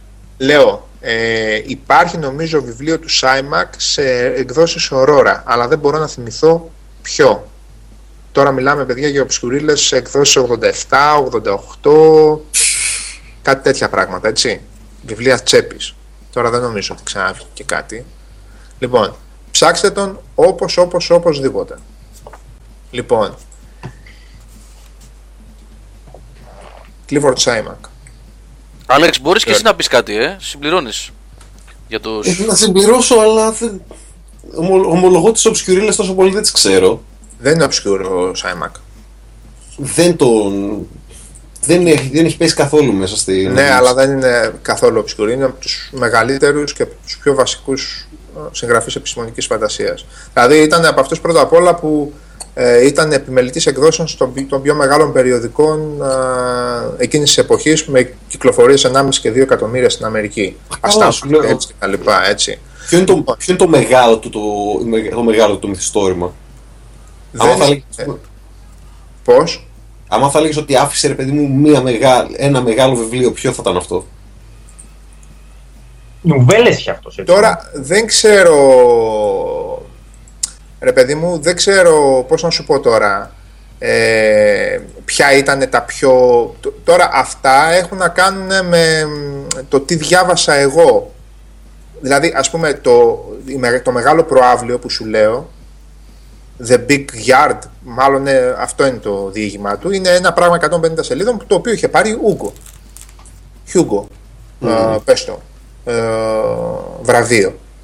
Λοιπόν, ε, winner είναι το Way Station, ας πούμε, το, το οποίο πήρε δύο χρόνια μετά είχε πάρει Hugo βραβείο. Τώρα μιλάμε για Hugo και Nebula, τα δύο μεγάλα βραβεία της επιστημονικής φαντασίας. Και μιλάμε για έναν άνθρωπο ο οποίος ήταν ή ε, υποψήφιος ή νικητής των Hugo και Nebula για 10 χρονιές. 15 Ναι, χρονιές. Για τέτοια μεγέθη μιλάμε. Από αυτή την άποψη. Λοιπόν, δεν είναι Ναι. δηλαδή. Γι' αυτό σου λέω. δε- πρώτα απ' όλα. τον, διαβάζω, τον διαβάζω τώρα, αλλά είσαι, έχεις πέσει σε έναν συγγραφέα ο οποίος ήταν πολύ πετυχημένος για, για μικρές ιστορίες. Πολύ ωραία, δεν σημαίνει κάτι αυτό. Όχι, Ούτως δεν ή σημαίνει άλλως- τίποτα αυτό, απλά ε, δεν έχω καμία επαφή με αυτούς. Καμία απολύτως. Ε, Ε, αυτό- έβλεπα μικρές ιστορίες μέσα σε βιβλία και σε περιοδικά και σε όλα αυτά και απλά τις αγνοώ. Ε, Είναι πρόσεξε. τόσα πολλά τα πράγματα μέσα σε αυτόν τον πλανήτη που θέλεις να διαβάσεις.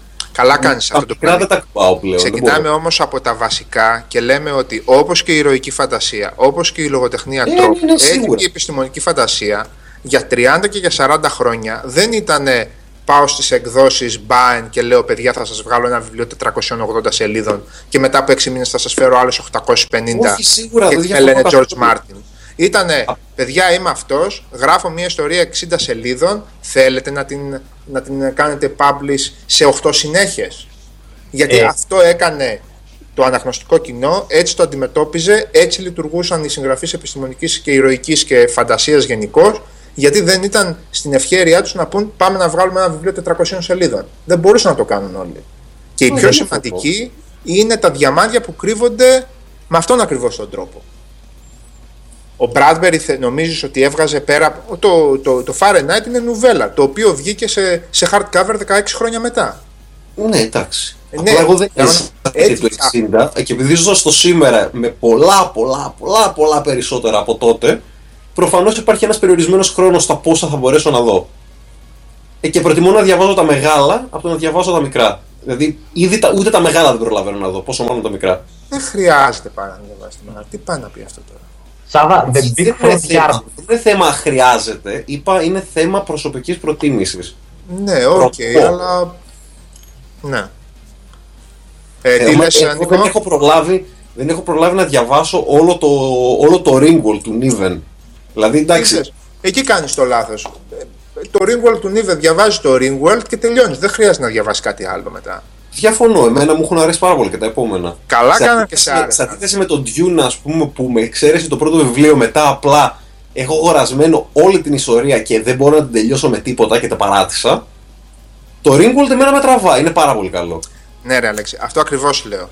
Εκεί πέρα έχεις το προϊόν μιας επιτυχίας εμπορικής και πίεσης, εντός εισαγωγικών πίεσης, και από, την, ε, και από τον εκδοτικό οίκο και από τον ίδιο το συγγραφέα του στυλ τώρα το βρήκαμε, κάτσε να βγάλουμε άλλα 8 και από την άλλη έχεις μία σειρά εκατοντάδων συγγραφέων που βγάζανε τη μία ιστορία μετά την άλλη με σκοπό να κάνουν το μεγάλο μπαμ ή να αναγνωριστούν, που σημαίνει ότι και κάθε μία είχε και περισσότερη έμπνευση, πώς να σου το πω, από την προηγούμενη, γιατί ήταν θέμα επιβίωσης, ε, αρτιστικής και καλλιτεχνικής επιβίωσης.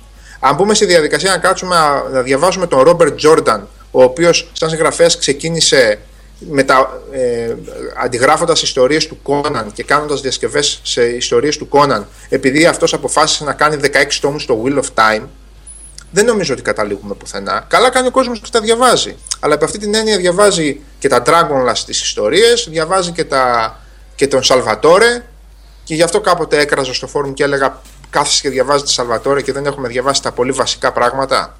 Κάπως πρέπει να μπούμε στη, ε, με το, στο μπούσουλα. Και αν δεν αναφερθεί ο Σάιμακ, ο Μπράντμπερι και ο, Χάρι, και ο Χάρισον ε, στην επιστημονική φαντασία, δεν μπορεί να αναφερθεί το τέταρτο βιβλίο του Ringwell. Έτσι το βλέπω εγώ. Έτσι το βλέπω εγώ. Δεν είναι. Έβρε, παιδί μου, απλώς ο Νίβεν, ο Νίβεν έχει γράψει εξαιρετικά πράγματα και έχει γράψει και τα δέντρα του ουρανού, το οποίο είναι από τα καλύτερα πράγματα που έχω διαβάσει. Δεν ξέρω αν το έχεις διαβάσει. Όσο μου μιλάς με ελληνικούς τίτλους, δεν πρόκειται ποτέ να μπορέσω να σου πω ναι. Ναι, αυτό το έχω διαβάσει με ελληνικούς γιατί το έχω διαβάσει από εκδόσεις Space. Τα δέντρα του ουρανού. Ο, οι κόσμοι με τα τεράστια δέντρα τα οποία πλέον ουσιαστικά στο, δημα... στο διάστημα ναι, ναι, είναι ναι, τόσο ναι. τεράστια που δημιουργούν δικιά τους ατμόσφαιρα γύρω. Ναι, ναι, το έχω διαβάσει. Μικροί πλανήτες δηλαδή, κατάλαβες. Ναι. Το έχω διαβάσει αυτό. Και επίσης νομίζω για τα δέντρα του ουρανού υπάρχουν και δύο και τρεις συνέχειες, αν δεν κάνω λάθος. Αυτός είχε μπει, ο Νίβεν είχε μπει σε, μια, σε αυτή τη λογική πύχη του Baxter που έγραφε το ένα μετά το άλλο. Πάρε. Πάρε. Πόσα, πόσα έχει Καλά, γράψει. ο Baxter πόσα είχε γράψει; Ε, Ένα εκατομμύριο μάλλον, ξέρω εγώ. Δεν σταμάτησε ποτέ. Πραγματικά δεν σταμάτησε. Λοιπόν, αν τελειώσουμε εγώ, επειδή ακριβώς δεν έχω και πολλή επαφή με πιο πρόσφατα πράγματα, ε, μπορούμε να πούμε, Άλεξ, αν θες, Ναι, ναι, ό,τι 6-7 θες. πράγματα βασικά με, όπως είπες, ας πούμε, Σίμονς που τον έχεις, ή Νίβεν, ή Μπάξτερ, ή κάτι πιο σύγχρονο δηλαδή, που είναι σε συνέχειες, που είναι οι σειρές που αξίζουν τον κόπο. Μμμ. Να το πάμε, ας πούμε έτσι, να το πάμε έτσι λίγο χρονολογικά. Λοιπόν, Ναι, ναι, ναι. Σάιμακ, παιδί. ψάξτε, σκιστείτε, δεν θα χάσετε. Οκ, λοιπόν. Νίκο, τι έλεγες; Ε, τίποτα, το έγραψε και ο Λόσπουλ ότι είναι το Big Front Yard ο αγγλικός τίτλος. Α, το Big Front Yard, ναι. Λοιπόν, α- αν βρείτε σε text μορφή, δεν ξέρω που θα το βρείτε, σε το ρεντάδικο, δεν ξέρω που θα το βρείτε, κατεβάστε το και διαβάστε το. Θα μείνετε με ένα χαμόγελο στο τέλος, εγώ αυτό σας λέω. Πραγματικά με ένα, με ένα χαμόγελο. Λοιπόν, ε, Κερτ Βόνεγκατ τον είπαμε έτσι, το σφαγείο 5. Ναι. Λοιπόν, πολύ ωραία. Λοιπόν, ε, επίσης προσωπικός ε, αγαπημένος, με μία σειρά αυτού που λέμε hardcore space opera δηλαδή space opera αλλά πιο brutal ρε παιδί μου γενικώς, είναι ο Χάρι Χάρισον ο οποίος έχει γράψει και κάτι ατελείωτες άσχετες σειρές αλλά τα βασι- το βασικό είναι ότι έχει γράψει τα Death World τον κόσμο του θανάτου το πρώτο Death World υπάρχει σε ελληνική έκδοση σε μία από τις συλλογές Aurora ο κόσμος του θανάτου και υπάρχουν Επίσης, ακόμα 77 έτσι, να σε διακόψω. πώς; 77 είναι οι συλλογές Aurora. Α, δεν ξέρω τι νούμερο. Εγώ έχω μέχρι 73 νούμερο. Δεν, είχαν φτάσει 77. Βρήκα μια πολύ ωραία λίστα εδώ πέρα. Αν θέλετε να σας βάλω και το link στο. Να το βάλεις. Έχει και ανάλυση και κάθε μία τι περιέχει. Οπότε. Να τις βρείτε όλες. Να τις βρείτε όλες. Αν έχει, π.χ. θα βρει τον κόσμο του θανάτου. Αν υπάρχει, α, βάλτε την λίγο στο τέτοιο. Θα βρούμε και το Death World που υπάρχει. Ουσιαστικά πρόκειται για ε, την ιστορία πίκων που φτάνουν σε έναν κόσμο ο οποίος είναι εχθρικός και οτιδήποτε υπάρχει είναι τοξικό. Δηλαδή, ε, το, το ζουζουνάκι που θα πιάσουν θα γυρίσει και θα τους ρίξει μία τσιμπιά και θα μείνει στον τόπο ο άνθρωπος. Το λουλουδάκι θα πετάξει ένα, ε, ένα μικρό βελάκι σε αυτόν που θα πάει να το μυρίσει και θα τον αφήσει στον τόπο. Και οι άπικοι ζουν μέσα σε bubbles, σε τέτοια και κάνουν βήμα-βήμα ρε παιδί μου να βρούνε πώς θα μπορέσουν να επιβιώσουν σε αυτόν τον κατά τα άλλα πολύ πλούσιο κόσμο. Και το τέλος είναι πάρα πολύ ενδιαφέρον. Ε, εντάξει. Ε, λοιπόν, Ε, ένα μικρό διάλειμμα μου επιτρέπει, Σάβα; ναι, ναι, λέγε τίποτα να παίρνουμε και καμιά... Σας διαβάζω αυτή τη στιγμή Για να δείτε. Συμπτωματικά το βρήκα μπροστά μου τώρα. Από βιβλίο είναι αυτό, όχι από ίντερνετ. Έτσι. Έχω το βιβλίο στα χέρια μου. Όπως σύντομα ανακάλυψε, το πάθος του για την επιστημονική φαντασία τον έκανε μέλος ενός μικρού γκέτο. Εκείνα τα χρόνια, ο όρος επιστημονική φαντασία δεν είχε ακόμα καθιερωθεί. Παρένθεση, εμφανίστηκε το 1929. Εισαγωγικά, αναφέρεται ο συγγραφέας στον εαυτό του. Όταν αραιά και που οι σοβαροί κριτικοί παρατηρούσαν την ύπαρξη του είδους, το αποκαλούσαν ψευδοεπιστήμη ή διαστημικές περιπέτειες. Ακόμα και στη δεκαετία του 50, όταν με ρωτούσαν τι έγραφα, ποτέ δεν έφτανε να τους πω επιστημονική φαντασία. Ή θα απόμεναν απορριμμένοι ή θα έλεγαν «Α, όπως η εκλαϊκευμένη επιστήμη» και θα έπρεπε να πω όχι, όπως ο H.G. Wells και ο Ιούλιος Βέρν, ξέρετε, διαστημόπλια, ρομπότ, τέτοια πράγματα. Οπότε εισέπραταν μια συγκεκριμένη ματιά. Καθώς μεγάλωνε, όλο και πιο πολύ αρνούνταν να αποδεχτεί πως η επιστημονική φαντασία ήταν παραλογοτεχνία και το κυριότερο πως θα έπρεπε να εξετάζεται και να αξιολογείται ανεξάρτητα από την κύρια λογοτεχνία. Τι ήταν για αυτόν η επιστημονική φαντασία, ο ορισμός που προτιμούσε ήταν εκείνος του Θείοντορ Στάρτζιον. Η ιστορία επιστημονικής φαντασίας είναι μια ιστορία με ανθρώπινα πλάσματα, με ένα ανθρώπινο πρόβλημα και μια ανθρώπινη λύση που δεν θα επρόκειτο ποτέ να συμβεί χωρίς το υποθετικό επιστημονικό περιεχόμενό της.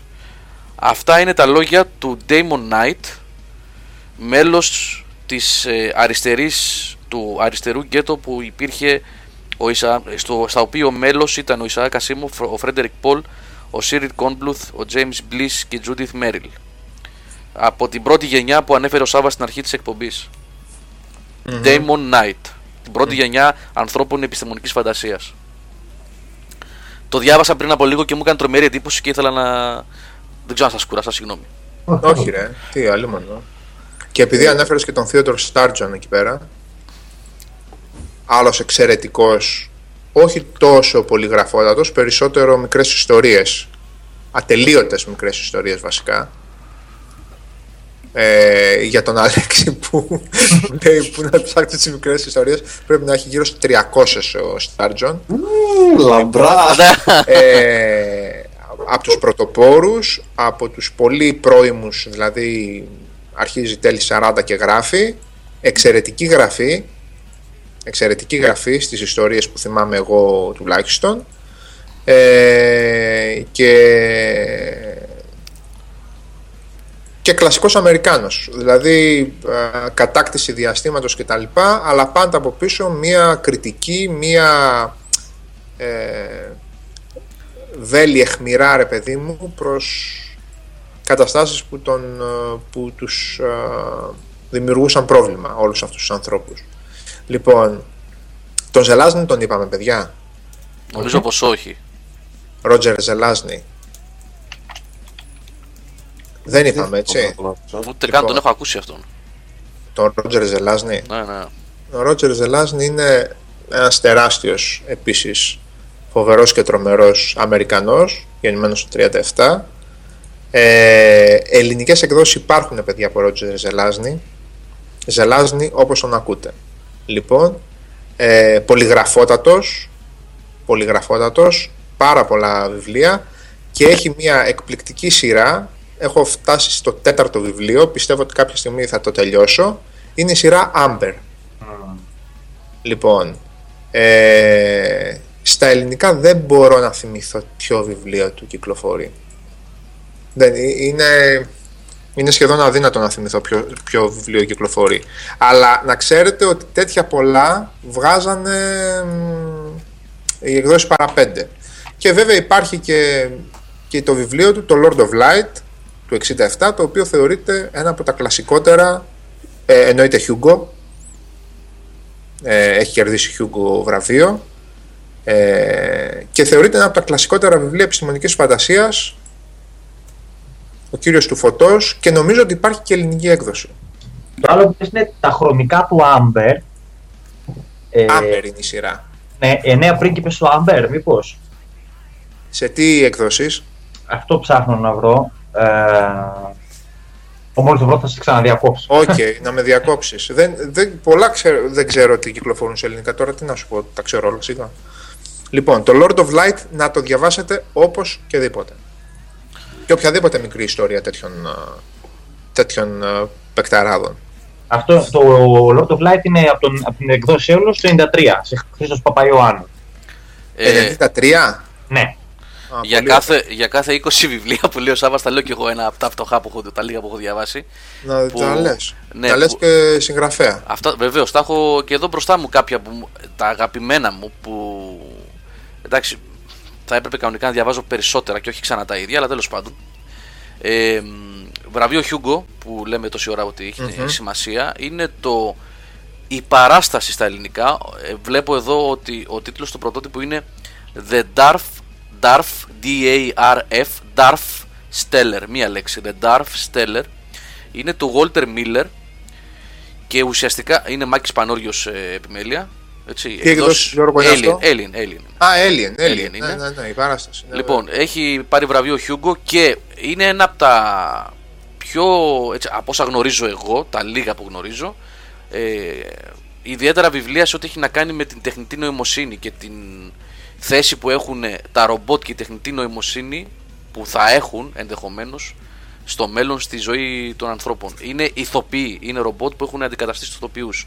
Και εντάξει, βέβαια, το τι γίνεται παρακάτω δεν είναι εύκολο να το περιγράψεις, πρέπει να το διαβάσεις. Ναι. Εννοείται. Επίσης ο Μίλλερ πολλές μικρές ιστορίες και σχεδόν τίποτα από βιβλία, έτσι. Ένα-δύο βιβλία νομίζω είχε γράψει και πάρα πάρα πολύ μικρές ιστορίες. Ναι, και αυτό που λέμε Πολλές. που είπα τώρα είναι μικρούλι, είναι έτσι. Μικρό, το θυμάμαι, ένα μπλε δεν είναι; Ένα μπλε, ναι. ναι. Ε, το θυμάμαι, το, το έχω πάνω. Τα Alien τα είχα όλα μαζί γιατί μου τα είχε στείλει ο εκδότης σε ένα κουτί, καμιά σαρανταριά βιβλία μαζί όλα και τα είχα. Είχε βγάλει τότε και κάτι Κόναν μικρούλια. Κανονικά Κόναν, Χάουαρντ δηλαδή Κόναν. ναι, ναι. Πέρα από την όχθη του Μαύρου Ποταμού ή κάτι τέτοιο τέλος πάντων. Επίσης, επειδή έχω τα Κάθε βιβλία μπροστά μου, Ναι. για τον Delaney που είπε ο Σάβα προηγουμένως, ε, νομίζω τον είπε ότι τον θεωρείς από τους μεγάλους κι αυτόν, ε, ή κάνω λάθος. Ο Ντιλέινι, ο οποίος ε, ήταν ε, μαύρος, ε, γιατί το λέω αυτό από την άποψη ότι ε, μέχρι τώρα μιλάμε για πιο Κέλτες και KKK πεθαίνει σε φι, φιλετικά αν το δούμε. ναι, ναι, λοιπόν, όντως. ναι, ειλικρινά, Ναι, μέχρι ναι, τώρα ναι. για αυτό το πράγμα μιλάμε, έτσι. Ναι, ναι, ναι. ναι. Για Αυτός- αγγλοσάξονες τύπους μιλάμε τόση ώρα. Λοιπόν, δηλαδή για να ξεφύγουμε πρέπει να πάμε σε κανένα Στάνισλαβ Λεμ, να πούμε για Σολάρης ή πρέπει να πάμε σε Σάμιουελ Ντιλέινι. Οκ. Έχεις δίκιο, Ναι. είναι ο μόνος Για μαύρο πες. που έχω, ναι.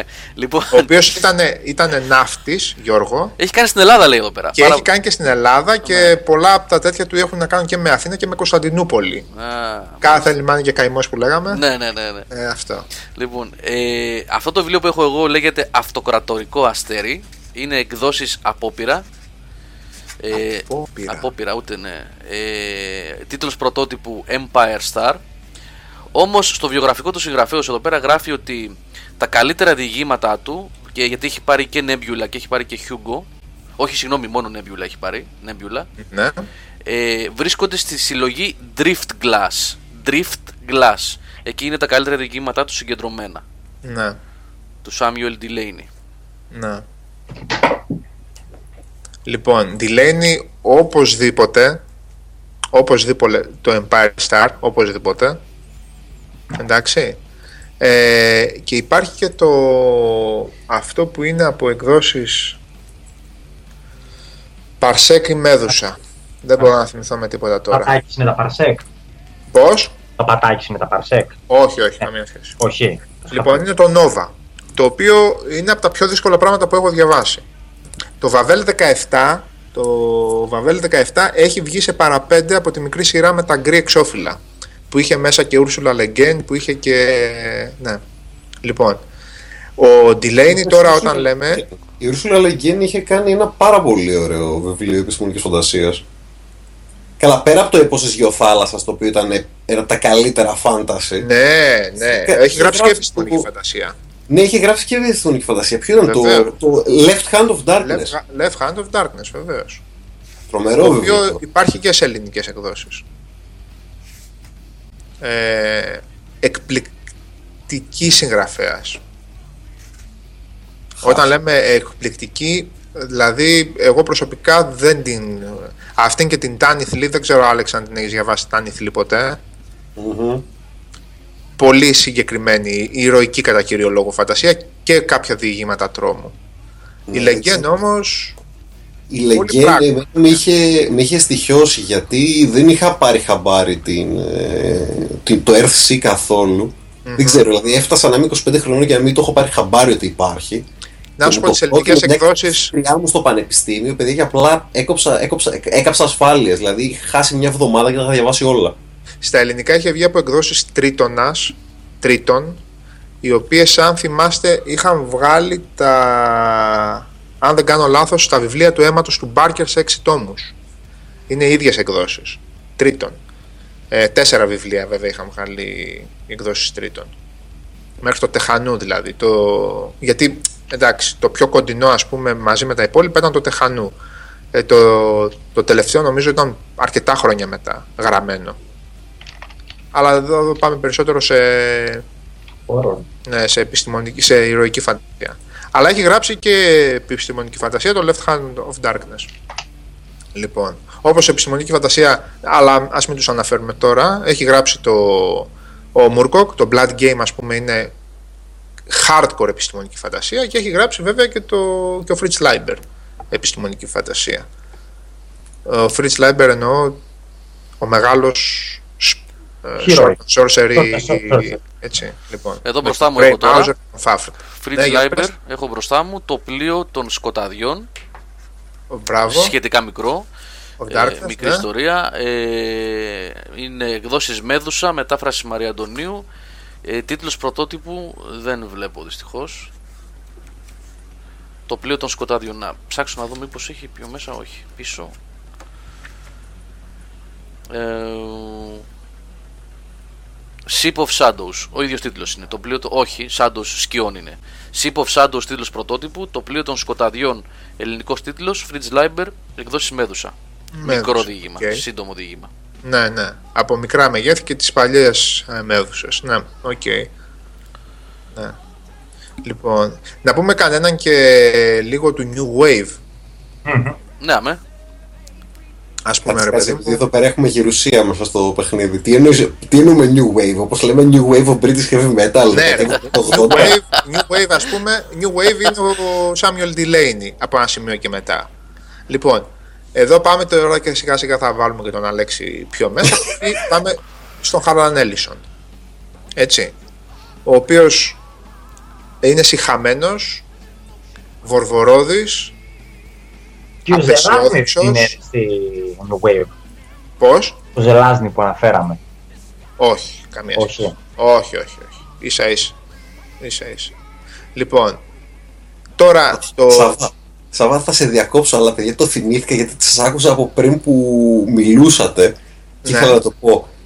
Τον, το, επειδή τον κατασφάξατε και οι τρεις, παιδιά, είναι Isaac Asimov. OK, εντάξει. Όχι Asimov.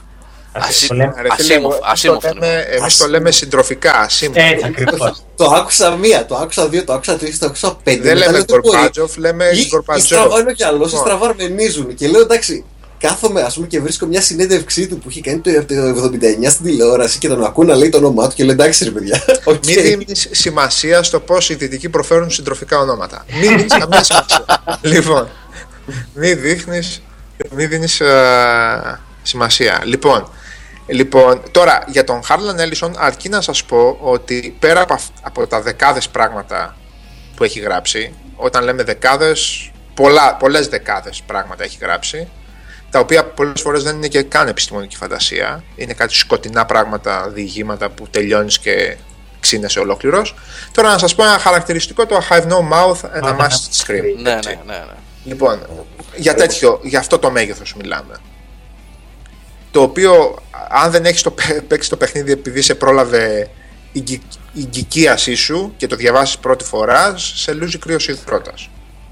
Όταν το τελειώσεις και όταν το διαβάσεις. Λοιπόν, ε, δηλαδή πραγματικά πιστεύω ότι όταν ο Σερπιέρη ξεκίνησε να, να σχεδιάζει την Τρούνα σε κόμικ, δεν ξέρω αν κατέχετε, Τρούνα, ναι, ναι, ναι, ναι. εμείς, λοιπόν, νομίζω ότι αυτό που είχε στο μυαλό του ήταν ο Χάρλαν Έλισον. Και τίποτα άλλο. Λοιπόν, ό,τι βρείτε από Έλισον, τσακίστε το. Ό,τι και αν βρείτε.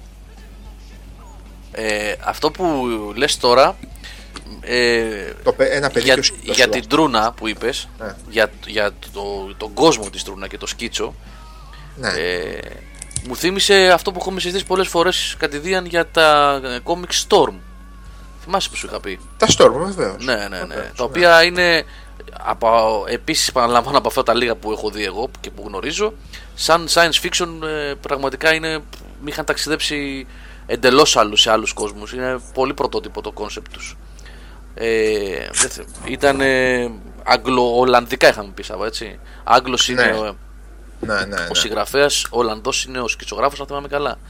Δεν θυμάμαι τώρα το, τα ονόματά τους. Τα οποία τα βρήκα κιόλας. Σας είχα πει, Σάβα, ότι ε, έγινε, από, έγινε μια προσπάθεια από Έλληνες σε ένα φόρουμ εδώ στην Ελλάδα και βρήκανε. Ε.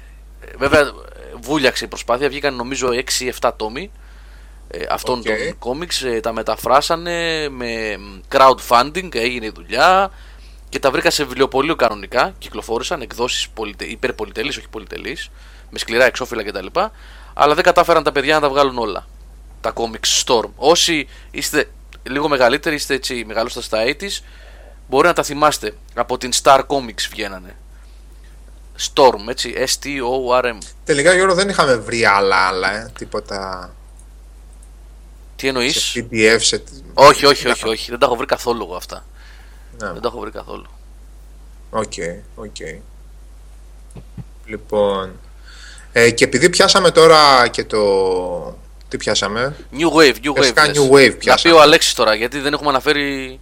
Κάτσε, New Wave δεν ξέρει ακόμα, Άλεξ, περίμενε. Α, New New Wave, ξέρει. New New Περίμενε. Wave. Ε, με Dan Simmons και μετά ο Άλεξης. Περίμενε. Λοιπόν, εξαιρετικός εκπρόσωπος του, του κινήματος, ο Φίλιπ Φάρμερ, ο οποίος βιβλία του είχαν βγει από Aurora, παιδιά. Είχαν βγει από Aurora. Έχει τη σειρά Riverworld ο συγκεκριμένος. Εντάξει. Και τα πολύ κλασικά του που ξεκινάνε μέσα δεκαετίας 60 είναι ο δημιουργός του, δι- του σύμπαντος, είναι οι, πύλη, οι πύλες της δημιουργίας και τα λοιπά. Θεο...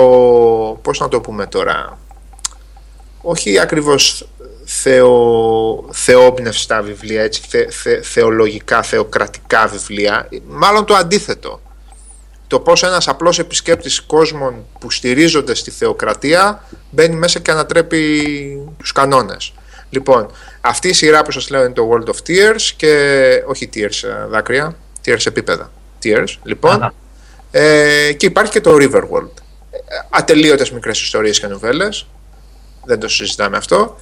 Εξαιρετικός ε, εκπρόσωπος αυτού του είδους, του New Wave του λεγόμενου. Το οποίο πάντα ήταν και λίγο πιο δίστροπο, ήταν και πιο βαρύ γενικά σε σχέση με το, με το Space Opera, έτσι. Λοιπόν, επίσης New Wave, εννοείται, James Graham Ballard, έτσι.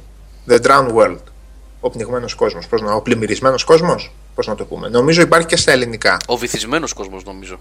Είναι στα ελληνικά. Γιώργο, θυμάσαι το όνομα; Ballard. Νομίζω- J.G. Ballard. Ναι, ναι, ναι. ναι. Αυτός. Ε, θυμάμαι τον τίτλο ότι είναι ο βυθισμένος κόσμος, νομίζω. Βυθισμένος κόσμος. Νομίζω, ναι. The νομίζω, Drowned νομίζω. World είναι. Τι να πω τώρα.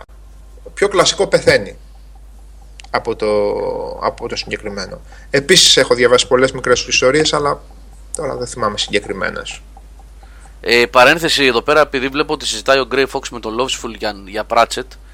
Ε, καταλαβαίνω. Θα τον Αλέξη και τον Αποστόλη μια φορά να μιλήσουμε για ναι, Pratchett, βασικά γιατί λείπει ο ο- Αποστόλης. Ναι, μπορεί και ο Αλέξ βέβαια να σου πει για Pratchett.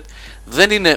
Εντάξει, καταλαβαίνω ότι τι θέλεις να γράψεις Κώστα. Δεν είναι high fantasy ακριβώς. Πιο πολύ κοινωνική σάτυρα είναι με στοιχεία φαντασίας. Παρά. Δηλαδή έτσι θα το, θα το περιέγραφα ως κατηγορία λογοτεχνίας.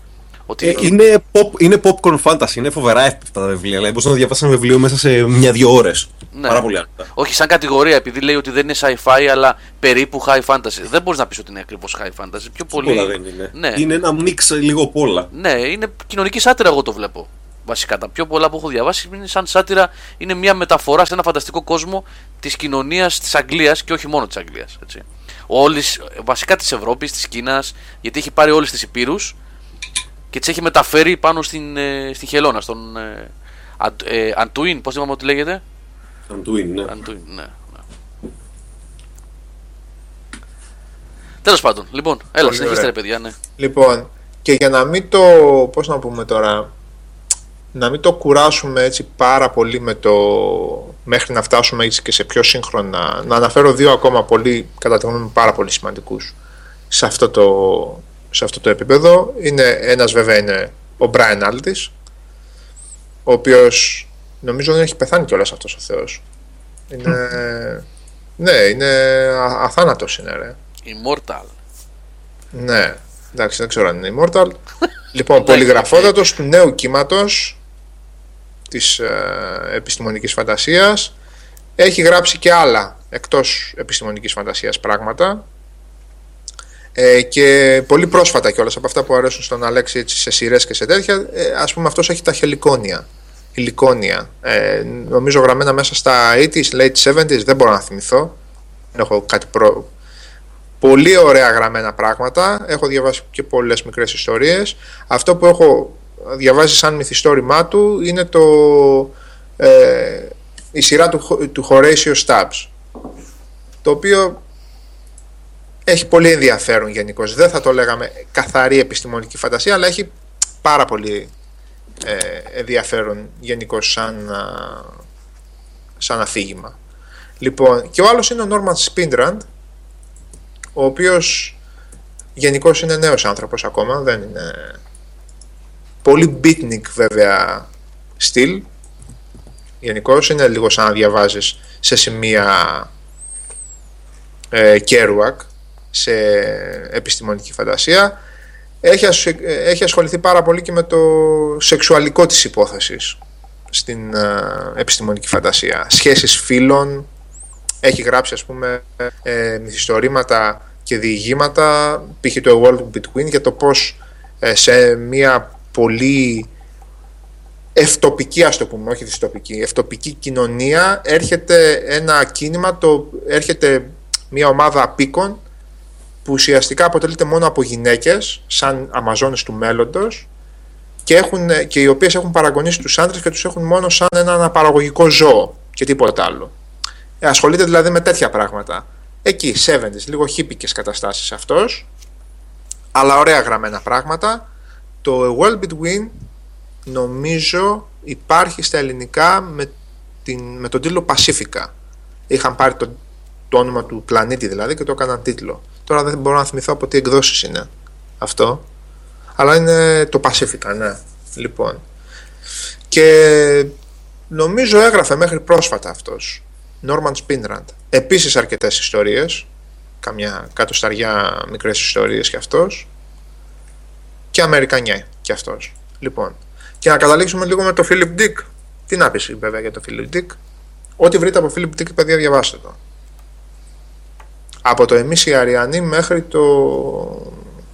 μέχρι το δεύτερη παραλλαγή, το διηγήματα. Και συνεχίζω να πιστεύω ακράδαντα ότι οι μικρές ιστορίες του Dick είναι ένα εκατομμύριο φορές ανώτερες από οτιδήποτε μεγάλο έχει γράψει σε όγκο. Νομίζω ότι τα περισσότερα που έχουν. ε, Τώρα δεν ξέρω αν λέει κάτι αυτό, τέλος πάντων. Ότι ό,τι έχει μεταφερθεί στον κινηματογράφο είναι από μικρές του ιστορίες, έτσι. Συνήθως ναι. Ναι, Μικρές όταν λέμε δεν εννοούμε 10 σελίδες, μπορεί να είναι και 70-80 σελίδες. ναι. έτσι. ναι. Ε, Το- Σύντομα διηγήματα. Εντάξει, το Do Android's Dream ας πούμε, το Electric, το Electric Ship είναι 120-150 σελίδες πόσο είναι. Αλλά το We Can Dream It For You Wholesale ας πούμε που είναι Remember. το... ο- πώς το λέμε; Remember, we can remember. it. Ε, we Can Remember It For You Wholesale ε, που είναι το τέτοιο, Το recall, το total recall. το Total Recall είναι μια μικρή ιστορία 25 σελίδων. Που στο τέλος δεν έχει και πολύ σχέση βέβαια με το τέτοιο. Παίζει να είναι ο συγγραφέας που έχει τις, μεγαλύτερες, τις περισσότερες μεταφορές στη μεγάλη οθόνη. Ε, Από επιστημονική φαντασία. Νομίζω πως ναι. Νομίζω τα έχουν κάνει όλα. δεν έχουν αφήσει τίποτα. Και το Man in the High Castle πήγαν να το κάνουν σειρά, αλλά τελικά δεν ξέρω αν βγήκε. έχει μείνει μόνο η τέτοια. Ο Το Κλέρκ pilot. Δηλαδή ένα εξάμεινο πριν, τώρα κάποια νέα δεν έχουμε παραπάνω. Ένα pilot που είχε βγει. Ένα pilot, ναι. Αυτό. Λοιπόν, ναι. Ε, τέλος πάντων, εκεί φτάνουμε σε πιο μπερδεμένες εποχές πιστεύω. Ε, μπαίνει μέσα και ο κινηματογράφος πολύ. Ο Ντίκ έγραφε μέχρι πότε; Τέλη 70. Πότε πέθανε αυτός; Αυτός πέθανε νομίζω το 82. 82. 82. Ναι, κάπου εκεί. Μικρός κιόλας πέθανε, έτσι. Τι, μη- τι μόνο μικρός. 50 χρόνο, 55, πόσο. Τον έφαγαν τα τέτοια. Ε, ναι. Ναι, ναι, καλά. Τον έφαγαν τα, τα παρσισιογόνα. Α, τώρα ξέρεις, ξέρεις τι είδα κάτω ένα σχόλιο που έκανε ο Κώστας ο Lovesful από το απόγευμα Ε, σχόλιο ενός στην είδηση για το webcast και έχει βάλει ένα βίντεο μέσα που έχει ξέρω εγώ Michael Crichton, Asimov και... ξεχάσαμε να πούμε ο Orwell δεν είναι sci-fi συγγραφέας αλλά έχει γράφει το 1984 που εντάξει, οκ Ε, πέρασε το 1984, δεν είναι επιστημονική φαντασία. ναι, οκ, ναι, εντάξει επιστημονική, επιστημονική ιστορία είναι. ναι, ναι, ναι, ναι. Όντως, Επίσης, βγήκε- ναι, ναι, Γράφει έλα. και τον Κράιτον, έτσι. Έχει, ναι, δεν τον γράφει. Είναι ένα βίντεο από το YouTube που έχει πάρει ουσιαστικά. Δεν νομίζω ότι θα έβαζε τον Michael Crichton ο Κώστας με αυτά που έχει διαβάσει δίπλα στους άλλους. Δεν Ε, νομίζω. εγώ, δε- εγώ, θα διαφο- εγώ θα διαφωνήσω βασικά. Εντάξει, είναι πολύ πιο μεταγενέστερος όπως έχουμε αναφέρει όσο αυτή τη Πες, στιγμή. πες, πες για μεταγενέστερους να πάω να βάλω νερό. Αλλά ο Κράιτον, ε, παιδιά εντάξει, είναι, έχει γίνει pop, pop culture τελείως, αλλά τα βιβλία του έχουν καταστραφεί από τις ταινίες και χάνεται λίγο το πόσο καλή γραφή έχει σε ορισμένα βιβλία. Δηλαδή το Andromeda Strain είναι εξαιρετικό βιβλίο για bio-attacks και ρε παιδί μου το πώς πάει η τεχνολογία και πώς Το εξελίσσεται. Andromeda Strain δεν έχει γίνει και ταινία εκεί στα 70s, 80s. Ή Δεν θυμάμαι θυμάμαι λάθος. πότε έγινε. Έχει γίνει πάντως, γίνει, ναι. έτσι. Τραγούδι του Shadow Μέτρια Gallery. ταινία. Ε, τι είπες Σάβα. Τραγούδι το Shadow Gallery. Έχει σημασία. Ε, εγώ που Α. έχω διαβάσει κανένα δύο του Crichton, ε, έχει ακριβώς επειδή μπήκε στο, στο τρυπάκι αυτό ε, της κινηματογράφησης των βιβλίων του, έχει αρχίσει και γράφει κινηματογραφικά. Ναι, ναι, σου λέω, το Jurassic Park πάντως το βιβλίο, παιδιά, είναι εξαιρετικά καλογραμμένο. Δεν το περίμενα. Στην ουσία, στοιχεία από τις δύο πρώτες ταινίες και από την τρίτη, βασικά από τις τρεις πρώτες ταινίες, είναι μέσα στο πρώτο βιβλίο, πολύ πιο dark, πολύ πιο βιαίο και πάρα πολύ καλύτερα γραμμένο. Δηλαδή, η ταινία είναι σαν ε, να το κάνεις, ας πούμε, για παιδάκια τελείως. Δεν τον Καμία έχω σχέση με διαβάσει το ποτέ, βιβλίο, ρε, το οποίο είναι γάμο το. πάρα πολύ καλύτερα γραμμένο. Εγώ έχω διαβάσει Πρέπει να διαβάσω Κράιτον. λίγο καιρό πριν το timeline, αν το έχετε υπόψη σας, του Crichton, που είναι με την ομάδα των επιστημόνων που γυρίζουν στον Μεσαίωνα. Ναι, ναι, είναι Ξέρετε; συνταγματικό βιβλίο. κομμωδία Α, αυτό. είναι μάπα. Ε, Μια Η ταινία κομμωδία είναι μάπα. θυμάμαι. Το βιβλίο είναι καλούτσικο. όχι, το βιβλίο είναι καλό. Αυτό πήγα να Που πω. Πάνε να σώσουν τον πατέρα του. Ναι, αυτό, αυτό. Ναι. Οχ. Την ταινία, ό, μην το κρίνεις από την ταινία, καμία σχέση. Για την ταινία είπα, παιδί. Είχε βγει και ένα παιχνίδι, PC, ε, το θυμάστε, το timeline, βασισμένο στο βιβλίο. Το Ναι. 2001-2002. Ε, το βιβλίο είναι καλό όμως, το βιβλίο είναι ωραίο. Απλά η ταινία είναι μπιμουβιά τρελή, έτσι. Ναι, ναι. Τρελή μπιμουβιά. Τέλος πάντων, από, τις νέες, από τη νέα γενιά είναι πολύ διάσημος ο Κράιτον, ναι, από τη... Καλά, δεν είναι και τόσο νέα Γενικώς. γενιά, ναι, τέλος πάντων. Ναι. Καλά, εντάξει, ρε παιδί μου. Μεταγενέστερα από αυτά που έχουμε Ναι. αναφερθεί ως τώρα. ναι, ναι, ναι. ναι.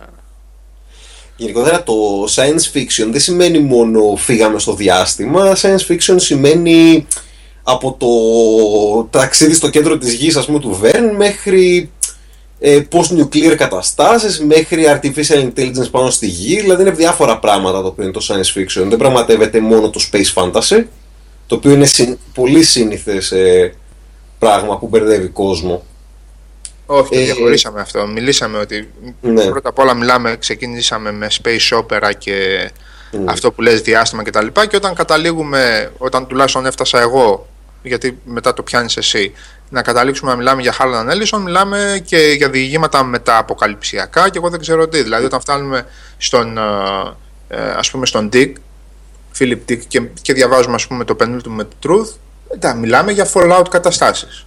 Ε, ναι, και ήταν, αυτό ήταν αυτό που συζητούσαμε με, πριν εμείς μεταξύ μας στο διάλειμμα. Ότι έχει πέσει ακριβώς να είναι εκείνη την περίοδο που το death clock της γης, ας πούμε, όλοι φοβόντουσαν ότι θα γίνει πυρηνικός όλεθρος. Οπότε είχε χτυπήσει κόκκινο η Σίγουρα. παραγωγή Του για μηνύματος. μεταποκαλυπτικά σκηνικά. Ναι, Στη δεκαετία του 70 κυρίως. το οποίο για κάποιο λόγο έχει κάνει μια περίεργη επιστροφή τα τελευταία χρόνια. Όχι προς το καλό θα έλεγα εγώ, γιατί παρά έχει γίνει η κατάσταση, αλλά τέλος πάντων.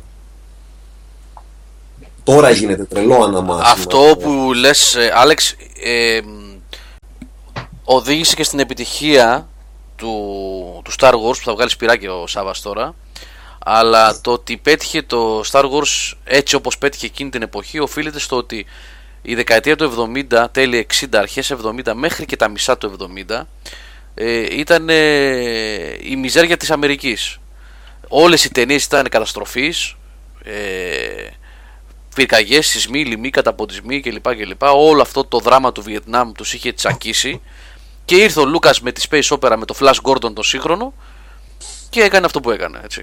Έτσι. Ναι. Έτσι πρέπει. Εντάξει, οκ, ναι. Κοίταξε, λογοτεχνικά, ε, καλά δεν υπάρχει βιβλίο, έτσι, γράφτηκε μετά, το σενάριο έγινε βιβλίο, δεν έχει καμία αξία, έτσι. Όχι, όχι. δεν το Σαν pop συζητάμε φαινόμενο το Star Wars είναι αυτό που είναι, έτσι, δεν, Όχι, λογοτεχνικά. Το, το, Star, το Star Wars έχει γίνει ό,τι έχει γίνει για αυτούς που το παρακολουθούν και όχι αυτούς που έχουν επαφή μόνο με τις ταινίες και με δύο παιχνίδια.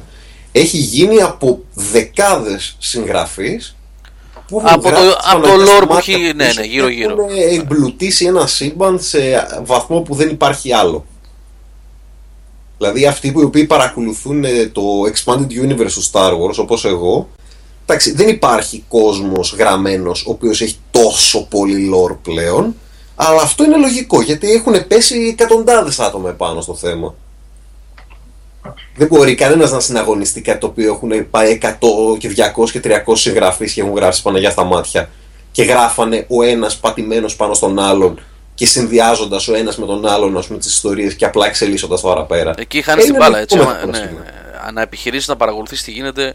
Εγώ το τόλμησα κάποια στιγμή και έχασα την μπάλα μετά πόσα. ε, Δεν ξέρω κι εγώ, εκατοντάδες βιβλία υπάρχουν πια. Ναι, Έτσι. ναι, όχι, γίνεται, γίνεται πανικός. Γίνεται πανικός. Εγώ να έχω διαβάσει ας πούμε 50-60 βασικά και κάποια ακόμα δεξιά-αριστερά, τα οποία διαβάζονται πολύ εύκολα γιατί είναι μικρά. Αλλά εντάξει, παιδιά, και εμένα μου πει, βγήκε ψυχή μέχρι για να βγάλω μια, να βγάλω έτσι μια ξεκάθαρη γραμμή του τι γίνεται. Καλά, ας Ούτε, μην, ου- ούτε τίποτα είναι απειλή κοντό κανεί κάνεις. ας, ας μην φύγουμε, ναι. καλύτερα Σαλβατόρε για ένα χρόνο. Όχι, λοιπόν, τον Σαλβατόρε δεν τον πήγαινα ποτέ. Ενώ Καλύτερα τα Σαλβατόρε για Dragon ένα χρόνο. τα Dragon μας μου αρέσουν, ο Σαλβατόρε καθόλου. Ε, λοιπόν, επειδή δεν υπάρχει περίπτωση να καλυφθεί όλο, ας μην φύγουμε τώρα και πάμε. Α κλείσουμε την εκπομπή αυτή. Όχι, όχι, θα κάτσει θα μας πει τώρα ο Άλεξ για σειρές πιο, πιο τέτοιες που είναι πιο σειρές, ρε παιδί. μου. Πρόσεξε να δεις, να σου πω λίγο τι, τι σκέφτηκα και μου λέτε και θα μας Πιο πω και τα σύγχρονα παιδιά. πράγματα. Α, Λοιπόν, επειδή ε, προφανώς και δεν καλύπτεται το θέμα, ούτε σε δύο ούτε σε τρεις εκπομπές. Έτσι, καλά, μην Έτσι. γελιόμαστε, ναι. Ε, όσο το δυνατόν περισσότερο να μπορέσουμε. Ε, να πάμε λιγάκι σε πιο σύγχρονους συγγραφείς, Douglas Adams που είπε ο Αλέξανδρος προηγουμένως κλπ. Πιο σύγχρονους σε σχέση με αυτά που λέγαμε προηγουμένως, έτσι. Ε, και να, να πάμε σε άλλη εκπομπή για κινηματογράφο, τηλεόραση, Ναι, ναι, ναι, video ναι. games. Νομίζω ότι δεν υπάρχει λόγος έτσι. Σήμερα να φτάσουμε μέχρι τις 2-3, θα κουράσουμε. Και όχι μόνο αυτό, παιδιά, μην ξεχνάτε ότι ακούει πάρα πολλοί κόσμος τις εκπομπές στο YouTube μετά και δεν υπάρχει περίπτωση τώρα ο άλλος να κατεβάσει 4 ώρες εκπομπή να κάτσει να την ακούσει στη δουλειά του, στο ταξί του ή στο, στο γραφείο του να κάτσει να πατήσει το play και να ακούει 4 ώρες εκπομπή. Θα τη σπάσουμε σε δύο μέρη. Καλά, να είμαστε, θα την κάνουμε την άλλη εβδομάδα, έτσι. Ε, Σάβα, Νίκο, Αλέξη. Ναι, εντάξει. Ωραία, Ναι. ωραία, ωραία, ωραία, ωραία, ωραία. Η απάντηση είναι 42. Αυτό είναι Douglas Adams, έτσι. Ο, Ναι, ο- ναι, ναι, ναι, ο υπερευολογιστής, ναι. Έτσι. Λοιπόν, έλα, πάμε. Συνεχίζουμε. Άλεξ, πάρε.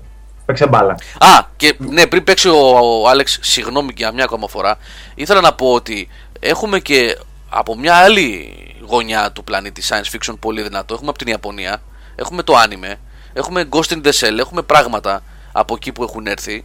Ε, σαφώς επηρεασμένα από τη Δύση βέβαια σε κάποιο βαθμό. Εγώ φιλαράκι σε άφησα με την αλλαγή, με τον Ανδρέα Παπανδρέου, 81. Όπου, είναι, όπου είναι το Βάλις, δεν θυμάμαι ποιο είναι, από, από Dick. Μέχρι εκεί σε, σε πήγα. Γιατί έχουν Το πάρει... Dance Simon τον άφησα στον Αλέξη. Τώρα εσύ μου έπιασες ανιμέ και ακύρα και... και εγώ δεν ξέρω τι. Λοιπόν, Δεν το έπιασα... αναμασίμα του αναμασίματος με ανιμέ τεχνολογία και Περίμενε, ανιμέ. περίμενε. ε, όχι, όχι, τέτοιο. δεν- περίμενε, περίμενε.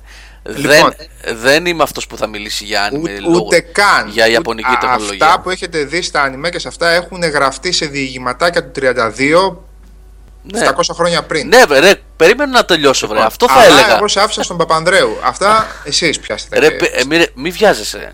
Πήγα να πω, αν με άφηνες τα ολοκλήρωνα και θα έλεγα ότι το μεγαλύτερο κομμάτι όλων αυτών, τα κόμιξ, τα anime, ακόμα και ό,τι έχει περάσει στα παιχνίδια, είναι επηρεασμένα το Ghost in the Shell, ε, το, η- το πνεύμα μέσα στη μηχανή ουσιαστικά, μέσα στην τεχνητή νοημοσύνη, είναι όλα δάν- δάνεια των Ιαπώνων από τη Δύση. Από Dick, έτσι, ε, και από πάρα πολλούς ακόμα. Προφανώς και είναι αναμασίματα κτλ. Έχουν γίνει όμως και κάποιες καλές δουλειές. Καλά, δεν μπήκαμε καν στη διαδικασία να μιλήσουμε για Cyberpunk, έτσι. Ναι. Ναι, ναι, δεν έχουν πια Cyberpunk, ας πούμε, το οποίο το έχουν Ε, πάρει. ε, το σου πήραν είπα, οι Ιαπωνέζοι. Το 81 Ναι, σε άφησα. ναι, ναι. Το 81 σε άφησα. Οι Ιαπωνέζοι δεν Κάντε πήραν ένα, το. ένα καλό κόπο και, και διαβάστε το, το Νευρομάντι και Ωραία, Άλεξ, έλα. Ερχόμαστε και τα συζητάμε. Πάμε, πάμε. Όπου είπες στην Ευρωμάντη, μου είχε βγει ψυχή για να το διαβάσω, γιατί το είχα διαβάσει στα original αγγλικά στην πρώτη ηλικίου. Μπορεί να διαβάσεις και, το, και, το, και τον Count Zero. Ακόμα χειρότερα. Ρε, εσύ ξέρεις τι, τα αγγλικά μου ήταν καλά. Ακόμα και τότε ήταν καλά. Αλλά να διαβάζεις τέτοιο βιβλίο, τόσο hard ε, science, fi- science fiction, Απόλυτα στα 15, hardcore. Έτσι. Εντάξει, δηλαδή ήμουνα με το λεξικό στο χέρι και πάλι δεν έβγαζα άκρη. Ακόμα. χα- Ε, ε, ό,τι πιο hardcore ουσιαστικά είναι. Ε, γενικότερα, ε, τι, τέτοια παι- βιβλία όπως το Neuromancer είναι αυτά τα οποία ε, θεωρούνται, θεωρούνται ρε παιδί μου, έχουν το τίτλο ως hard science fiction. Είναι ρε παιδί μου, Hardcore, hardcore. όχι, όχι hardcore, όχι hardcore, hard, σκληρή επιστημονική φαντασία. Είναι τα βιβλία τα οποία βασίζονται στην, αφ- ε, στη λεπ- στην ε, αχ, δεν μου είχε τη λέξη στα ελληνικά παιδιά, accuracy. Ε, ότι είναι Ακρίβεια. αυθεντικά επιστημονικά, δηλαδή ότι Ακρίβεια, έχουν είναι ναι. αυτό. βάση. Ε, ναι. Τα οποία αυτά συνήθως για να τα διαβάσεις σε Έχει και- original αγγλικά θέλει όχι ε, proficiency, θέλει να έχεις διαβάσει και άλλα 500 από πίσω για να έχεις μια βάση. Είναι τα βιβλία τα οποία είναι 600 σελίδες, ας πούμε, μια νουβέλα και στις 550 έχεις αρχίσει να καταλαβαίνεις τι γίνεται μες στην ιστορία. Συμφωνούμε απόλυτα. Είναι Τέτοια πολύ... βιβλία, ας πούμε, hard, ε, hard science fiction είναι πρόσφατα πολύ καλά. Είναι του Alistair Reynolds, το Endless, Endless Space, η, η σειρά που βγάζει. Η οποία βα- βα- πατάει πάρα πολύ πάνω σε αυτά που έχει κάνει ο, στο Hyperion ο Dan Simmons. Είναι πολύ κοινή η γραφή τους.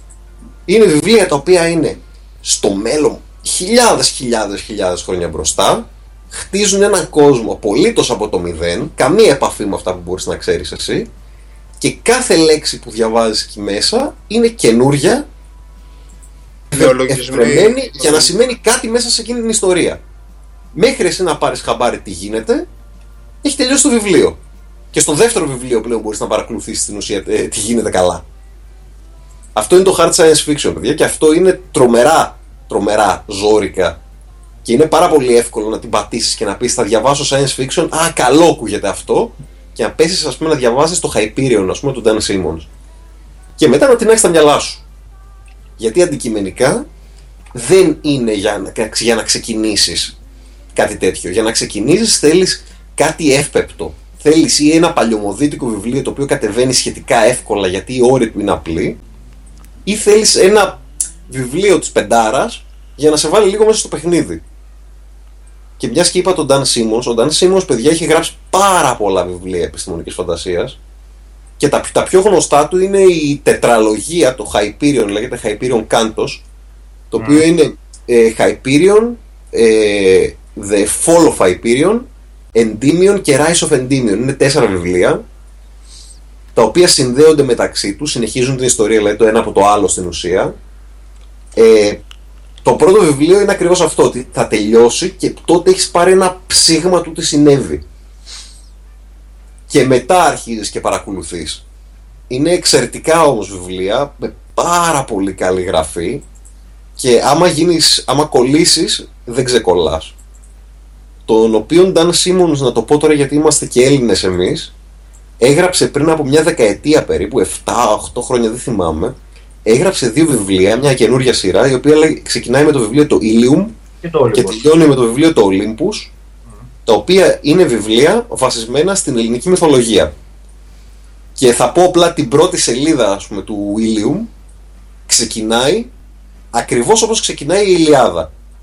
Ο Μούσα και ξέρεις, κάνει copy-paste τις πρω- ε, τα πρώτα κομμάτια της Ηλιάδας και μετά σου λέει ότι αυτό το πράγμα ας πούμε αρχίζει, αρχίζει και βρίζει ένας τύπος στη Μούσα και αυτός ο τύπος είναι ένας καθηγητής, Αμερικάνος καθηγητής πανεπιστημίου, ο οποίος παρακολουθεί εκείνη τη στιγμή τον Τροϊκό πόλεμο να συμβαίνει μπροστά του και αυτός είναι εκεί πέρα αόρατος και κάπως τον παρακολουθεί.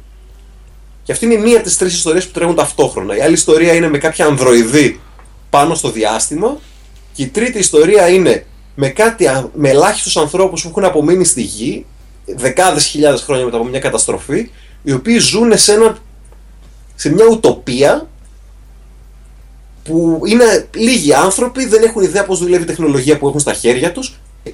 Όλα αυτά μέσα από ιστο- μια τρελή ιστορία που συνδυάζει Shakespeare, το Tempest του Shakespeare, την καταιγίδα, με το πρόσπερο και με άλλα στοιχεία της παγκόσμιας κλασικής ε, γρα, ε, πώς το λένε, λογοτεχνίας, όλα αυτά έρχονται και δένουν στο τέλος και κάνουν ένα σύμπλεγμα αμερικανικού, ε, βρετανικού και, ελλην- και ελληνικού βιβλίου το οποίο είναι μοναδικό για τα χρονικά. Είναι πραγματικά υπέροχο. Υπέροχο. Για Έλληνες αξίζει σίγουρα παιδιά να το δείτε. Είναι δύσκολο. Για πες το πάλι, Αλέξανδρο, ποια συλλογή είναι αυτή; Είναι δύο βιβλία είναι στην ουσία. Δύο, είναι το έτσι. Ilium και το Olympus. Ποιο ξεκινάει με την Ηλιάδα. Το Ilium. Άντρα Μιένευ και τέτοια. Ναι, ναι, ναι, ναι, ναι. Σου λέω, ξεκινάει ακριβώς με τα ίδια πράγματα. Νομίζω, νομίζω γιατί πρέπει να τα είχα δει στην Άγνωστη Καντάθ ότι έχουν μεταφραστεί και στα ελληνικά αυτά. Α, οκ. Αυτά τα έχω, το έχω χάσει. Ε, είναι, δηλαδή, στα ελληνικά μπορεί, δηλαδή, μπορείτε να τα διαβάσετε άνετα νομίζω.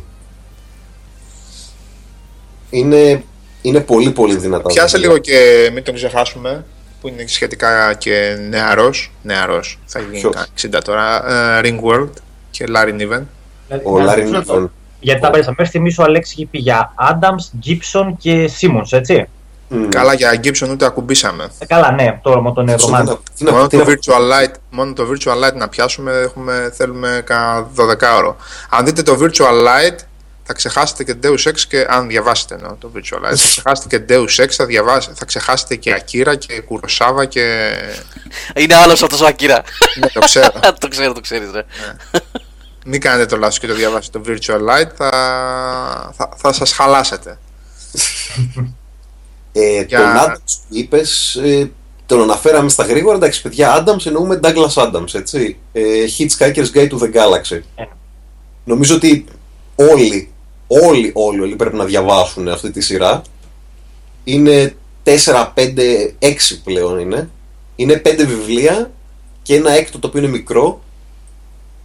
Ε, το οποίο συμπληρώνει όλη την ιστορία του Hitchhiker's Guide. Αν μου επιτρέπεις, Αλέξανδρε, εσύ τα Είναι ξέρεις πώς... μεταφρασμένα στα ελληνικά και πάρα πολύ καλή μετάφραση. Να σου πω, αν μου επιτρέπεις, εσύ τα ξέρεις καλύτερα, αλλά εγώ θα πρότεινα, εκτός από τα βιβλία, Παραπέντε είναι όλα αυτά παιδιά. Ναι. Υπάρχει και σειρά, η μίνι σειρά. και σε κάτι παράξενες εκδοσούλες στενόμακρας κιόλας είναι. Ναι, ναι, ναι. ναι. Ναι. Ναι, Εκεί τα είναι. παραπέντε, αυτά Ναι, ναι, ήταν. ναι. Ε, α, όλα τα παραπέντε ήταν έτσι, Σάβα; Όχι, είναι κατά καιρούς. Είχαν αλλάξει εκδόσεις.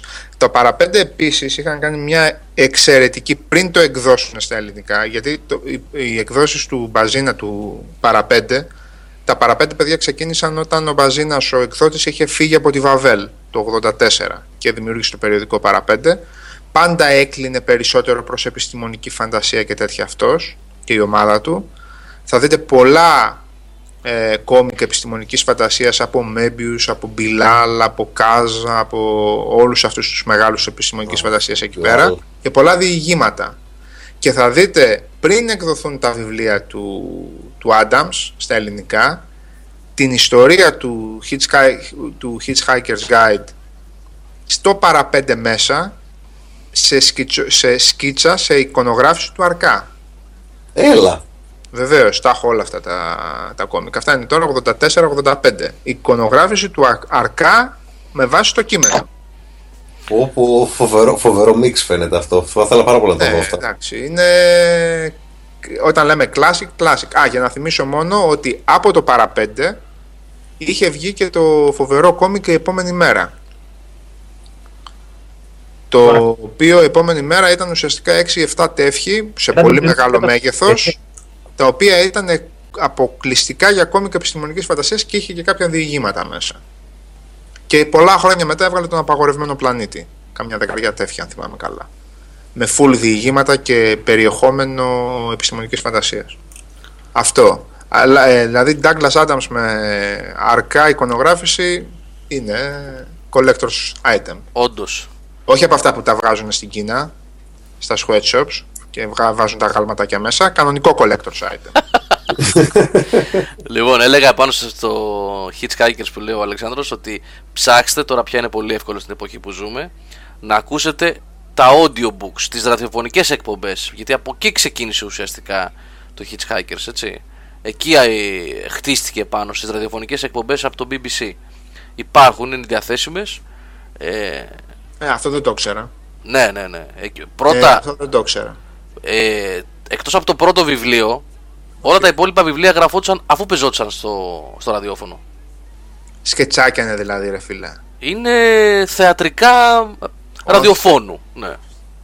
Εξελίσ- εξελίσσεται η ιστορία κανονικά όπως και στα βιβλία περίπου. Απλά σε πάει λίγο δεξιά-αριστερά, σου Ναι, κάνει ναι, ναι. αστιάκια μέσα στο ταξίδι τους και σε όλα αυτά.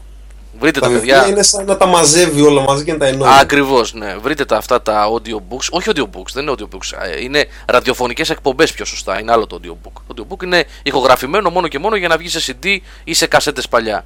Είναι εκπομπές από το ραδιόφωνο από το BBC που παιχτήκανε. Σάβα, εγώ τα μπέρδεψα όλα πριν που τα λέει με αρκά και τέτοια. Εννοούσα το μετά την καταστροφή και τα μπέρδεψα με το επόμενη μέρα, έτσι. Sorry. Γιατί λίγο μπερδεύτηκα. Α, το μετά. κόμικ εσύ λες το μετά. Ναι. Ε, μετά αποκαλυψιακό κόμικ του Αρκάδα. Ναι, γι' αυτό άρχισε και πεταγόμουν εκεί πέρα. Εντελώ λάθος. ναι, ναι, ναι. Δεν είχα καταλάβει. Ε, όχι, είναι εικονογράφηση στο γυρίσει στο γαλαξία με το stop. Μμμ. Πριν βγει η ελληνική έκδοση. Είχε γίνει προδημοσίευση δηλαδή σ- στα παραπέντε. Ε, Λες, Ε, καλά, υπάρχει και ταινία που λέει ο Κώστας εδώ, ο οποίος τη θεωρεί καλή και εγώ τη θεωρώ καλούτσικη. Καλούτσικη όπως εγγράφει ο Κώστας, συγγνώμη. Ο Κώστας λέει ότι είναι καλούτσικη ο Lovesful. Ε, υπήρξαν πάρα πολλά παράπονα για αλλαγές. Υπάρχουν πάρα πολλές αλλαγές στην ταινία σε σχέση με το πρώτο βιβλίο, γιατί το πρώτο ουσιαστικά βιβλίο πιάνει. Ε, έτσι δεν Αλέξη. Πρώτο, 1,5 βιβλίο πιάνει, κάπως έτσι δεν είναι η ταινία, θυμάσαι; Μ, Πιάνει το πρώτο βιβλίο κυρίως βασικά, θα σου πω Ναι, την αλήθεια. ναι, ναι. Απλά, ε, απλά βάζει μέσα και κάποια κομματάκια τα οποία δεν υπάρχουν στο βιβλίο. Το πρώτο είναι όμως. Ναι, στην ουσία. ναι, ναι, ναι, ναι. Έχει πολλά άσχετα πράγματα μέσα. Υπάρχει και η σειρά Grey Fox, σωστά, του BBC επίσης, αλλά είναι πάρα πολύ παλιά. Είναι με εφέ που δεν βλέπονται πια. Δηλαδή, μόνο για μουσιακούς λόγους. Ε, την έχω βρει εγώ, την έχω, αλλά δεν είναι. Πραγματικά δύσκολα βλέπετε. Είναι πολύ παλιά τηλεόραση. Πολύ παλιά τηλεόραση. Η ταινία πάντως, αν εξαιρέσεις στο κέντρο που έχει βάλει ας πούμε κάποια έξτρα κομμάτια για να την, κα- για να την κάνει πιο μεγάλη, ε, όλα τα υπόλοιπα θεωρώ ότι έγινε πάρα πολύ καλή μεταφορά του βιβλίου. Γιατί καταφέρανε να μεταφέρουν τα αστεία αυτούσια και πολύ καλά. Δηλαδή τώρα το αστείο με την... ε, που ταξιδεύουν ας πούμε ένα διαστημόπλαιο το οποίο αλλάζει ναι, ναι, ναι, υπόσταση. ναι, αλλάζει την υπόσταση, αλλά δουλεύει με τη θεωρία των πιθανότητων. Δηλαδή ότι οτιδήποτε μπορεί, υπάρχει πιθανότητα να συμβεί το παραμικρό. Οπότε όταν ταξιδεύουν ας πούμε, για να διαλέξουν ένα σημείο έχουν τόσες πιθανότητες. Και όταν μεταφέρονται σε εκείνο το σημείο, ας πούμε, τε- σημαίνουν διάφορα τρελά. Και σε ένα σημείο, ας πούμε, όπως ταξιδεύουν, γεννιέται μία φάλαινα πάνω στο διάστημα και αρχίζει και πέφτει προς τη γη. Και έτσι όπως το περιγράφεις στο βιβλίο, η ταινία το περιγράφει παιδιά και το δείχνει άψογα. Ένα αστείο το οποίο λες είναι αδύνατο να το μεταφέρεις στη μικρή οθόνη και όμως το καταφέραν. Οπότε Ναι, εγώ δούλεψε, το σκοτάβω. δούλεψε μαζί τους, πρόλαβε και δούλεψε ο Άνταμ στην ταινία λίγο πριν πεθάνει, έτσι. Είχε δουλέψει στην ταινία μαζί τους. Τέλος πάντων, ναι. Οκ. Άλλα, για πες, Άλεξ, άλλα. Ε, άλλα, σειρές. Σειρές μπορώ να προτείνω Συγγραφεί διάφορες. γενικά, ό,τι, ό,τι Ναι, νομίζεις, καλά. ναι. Ε, μπορώ να προτείνω ας πούμε, το Vorkosigan Saga που είναι μια μεγάλη σειρά από τα μέσα του 80 έχει ξεκινήσει και τραβάει ακόμα. Είναι από τον Tony Tim, παιδιά που δεν έμαθα. Ε, Lois McBuster Bujolt είναι πολύ humor, dark, ε, dark comedy ε, αλλά πολύ dark comedy. Δηλαδή έχει και βία, έχει και political thriller έχει λίγο απ' όλα ε, καλά, την Ursula Le την αναφέραμε με το Haney Circle. Ο Σάβας είπε πριν τον Larry Niven ναι. με τα Ringworld.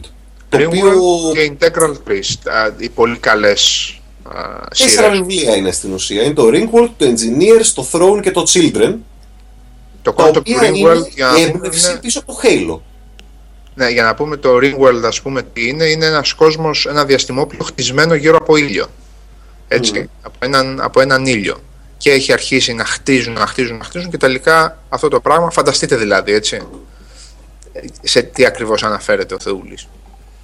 Λοιπόν, και υπάρχουν και τα Integral 3, τα δέντρα του ουρανού που σας είπα προηγουμένως, επίσης εκδόσεις Space από Ελλάδα και βλέπω ότι έχουν και τα ίδια εξώφυλλα, βρε τους Έλληνες.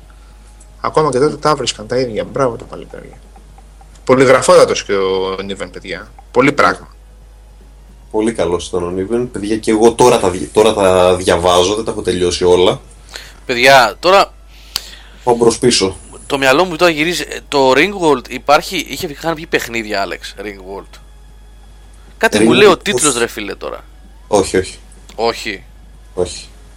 Έχει βγει Ring, παιχνίδι. Το οποίο όμως είχε ένα adventure κιόλα. Το οποίο είχε να κάνει όμως με το τέτοιο. Με το δαχτυλίδι των Ιμπελούγκεν. Α, όχι, εντάξει. Α, το, είναι το adventure, το, το third person λες, ε; Ναι, ναι, ναι. ναι. ναι. Σάβα να ξέρεις ότι σε χάνουμε σε ένα λιγάκι από ποιότητα. Όχι, όχι. Ε, ε, Νίκο, κάτι είπες Νίκο; Είναι το Halo. Το Niven με το Riven και τα Ringworld κάπως μπλέκεις στο μυαλό σου; Όχι, όχι. Riven ήταν το παιχνίδι. Riven ε. το, το Misty 2, Misty 3, ποιο ήταν; Ναι, το Misty Καμία σχέση, καμία σχέση. Φυσικά καμία σχέση, ρε παιδιά. Όχι, καμία σχέση, όχι. όχι. Ναι. Κάνε κανένα παιχνίδι το μυαλό σου. Όχι, όχι, κάτι μου θύμισε το Ringworld. Νόμιζα ότι είχε βγει παιχνίδι Ringworld, αλλά λέτε ότι είναι ουσιαστικά η έμπνευση για το Halo, έτσι. Ναι, ναι. Ε, κάνει, ε, κάνει κα, Ναι, ναι, okay. Για τον κόσμο του Halo, όχι για τους, για τους χαρακτήρες κτλ. Όχι, όχι για τον κόσμο ναι, του Halo, ναι, για τα Halo τα ίδια ρε παιδί. Για τα Halo, μπράβο, για τα Halo. Για ναι, ναι, ναι. διάστημα, ότι είναι σε ένα τεράστιο ο κόσμος, το ίδιο το, το καταδαχτυλίδι πάνω στο οποίο υπάρχει και ζωή και ό,τι θέλει να φανταστείς. Όλα είναι πατημένα εκεί πέρα στην ουσία. Υπάρχει παιχνίδι Ringworld, μήπως έχεις παίξει τίποτα τέτοιο σε φάση pen and paper, RPG. Όχι. όχι, όχι. Ούτε. OK, okay, λάθος θα θυμόμουν απλά κάτι μου Υπάρχει ένα Return to Ringworld εγώ που βλέπω εδώ στο GameFAQs, αλλά δεν ξέρω αν είναι το 94. Αλλά δεν ξέρω αν είναι. Ε, για, αυτό, για, για αυτό σας λέω ρε παιδιά, κάτι μου θυμίζει εμένα ο τίτλος. Κάτι μου θυμίζει Δεν ξέρω αν είναι σχετικό με το Ringworld. Το Revenge of the Patriarch. Tsunami Media. Ε, επιστημονική φαντασία βλέπω, διαστημόπλιο βλέπω, οπότε. Ναι, ρε παιδιά. Το Ringworld θα είναι, αλλά. Άμα σας λέω κάτι μου θύμισε, γιατί μου θύμισε την εποχή που είχα πρωτοπάρει PC εγώ το 95. Αυτό το πράγμα. Δεν μου πήγαινε καν το μυαλό. Υπάρχει το 92 από τη Tsunami Media το Revenge of the Patriarch για MS-DOS. Έχεις Τέλος πάντων. Εντάξει, δεν έχει, δεν έχει ιδιαίτερη σημασία. Λοιπόν, εγώ προτείνω να κάνουμε ένα. να βάλουμε μια τελεία σήμερα. Όπως λένε στη δημοσιογράφηση τηλεόραση. Βάλτε μια άνω τελεία. λοιπόν, να κάνουμε. βάλουμε κανονική τελεία, κάτω τελεία, όχι άνω τελεία. Και να τα ξαναπούμε την άλλη Δευτέρα με το δεύτερο μέρος. Γιατί εντάξει. Είμαστε δυόμιση ώρες στον αέρα τώρα.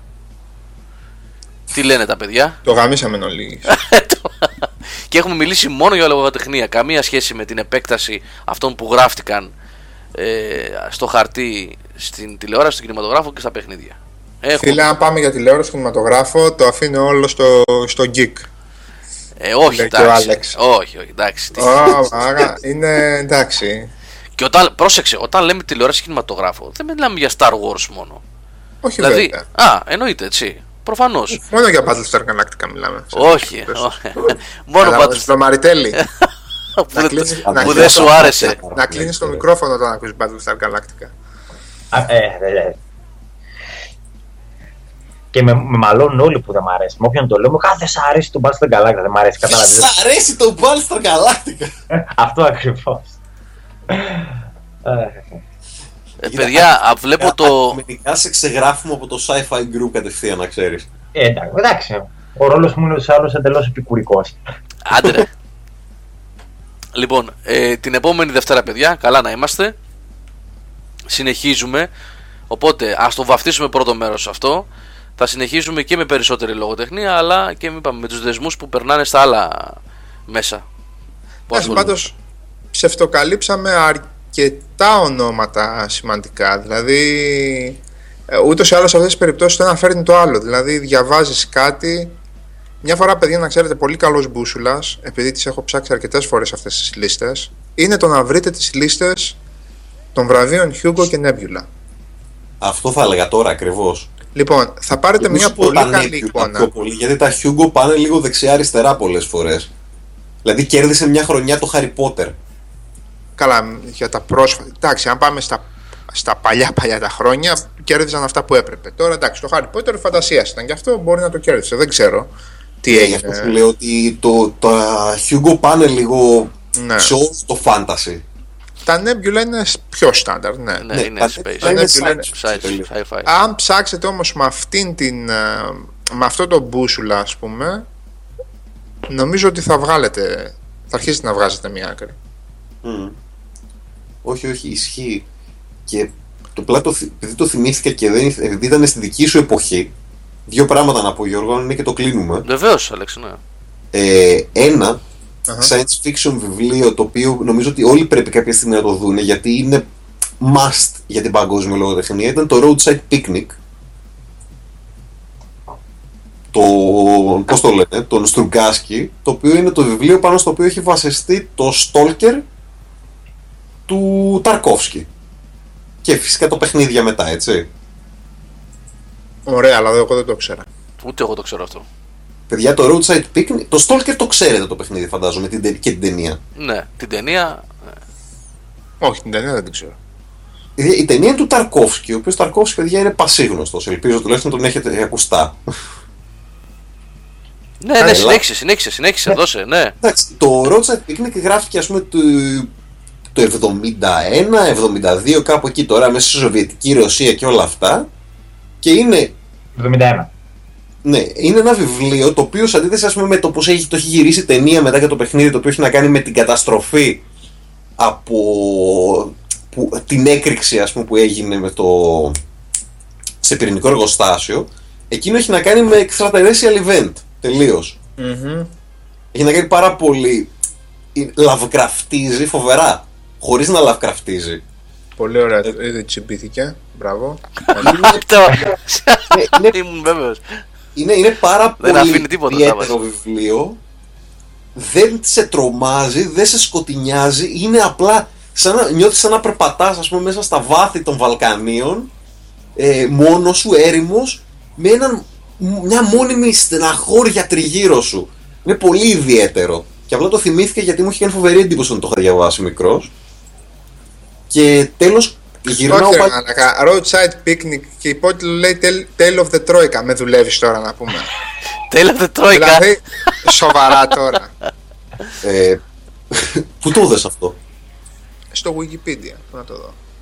Ε, νομίζω ότι αυτή τη στιγμή κοιτάς κάποιο εξώφυλλο που, που είχαν κυκλοφορήσει τι- κα- ιστορίες μαζί. Μπορεί, μπορεί. Α, του Outstanding Short Novels, ναι. Πού σου Ναι. Tale of the Troika. Αλλά και, ε, Άλεξ, ε, ο Ταρκόφσκι έχει και το Solaris, έτσι. Που Ναι, είναι και το Solaris, Solaris, ναι. το σκηνή. το από και αυτό, από science fiction, είναι του Λέμ. Ναι, ναι. Στάνισλαβ Λέμρα. Ναι. Το είπα προηγουμένως τον. τον Ναι, ανέφερα. για- για να ο βρεις το Ταρκόφσκι Ταρκόφσκι. είχε κάνει, τρελα... είχε κάνει παπάδες στην εποχή του. Από στο κινηματογράφο, ας πούμε, και πολύ ιδιαίτερο. Τέλος πάντων, Και για να το βουλώσω για να πάτε για ύπνο οι Έλληνες, ε, επειδή πριν αναφέρθηκε το. Πες το, το κομική σειρά που λέγαμε, που δεν βρίσκαμε φάνταση τι είναι, τι είναι ακριβώς.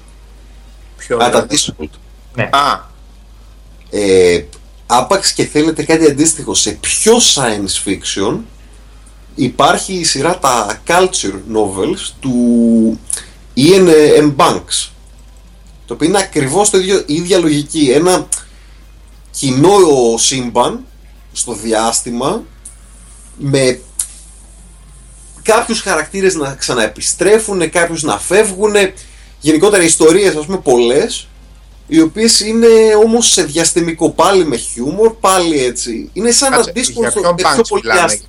Για τον Banks του Wasp Factory ή άλλον Banks; Ε, Ian M. Banks. Culture, ε, Culture Series λέγεται η σειρά όλη αυτή. Culture Series. Ναι.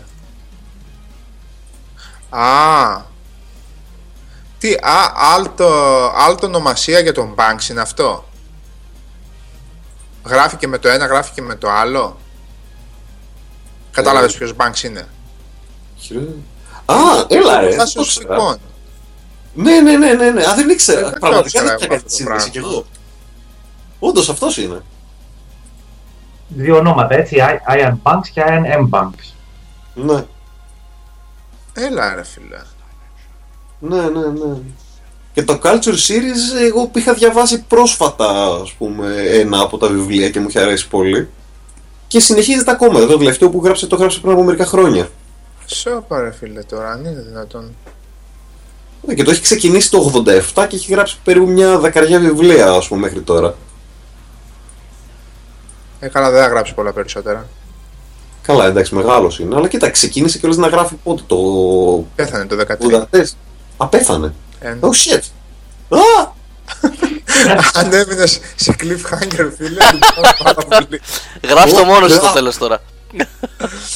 Όχι, ελπι, ελπίζω, θα το ψάξω βασικά. Άμα έχει μείνει σε cliffhanger, παίζει να την ε, κόψω τη σειρά γιατί. Έχω και, έχω και υπογεγραμμένο αντίτυπο του Wasp Factory. Είχε πάει ο αδερφός μου να τον δει. Νομίζω Cambridge και είχε πάει κιόλας. Το 2003-2004.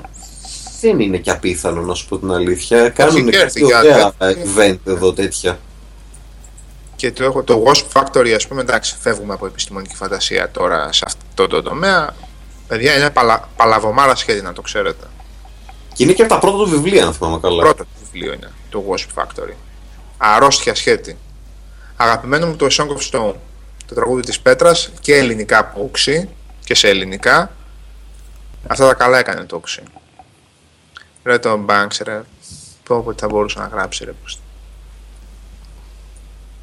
Σόπα ρε, έχει και τέτοια σειρά.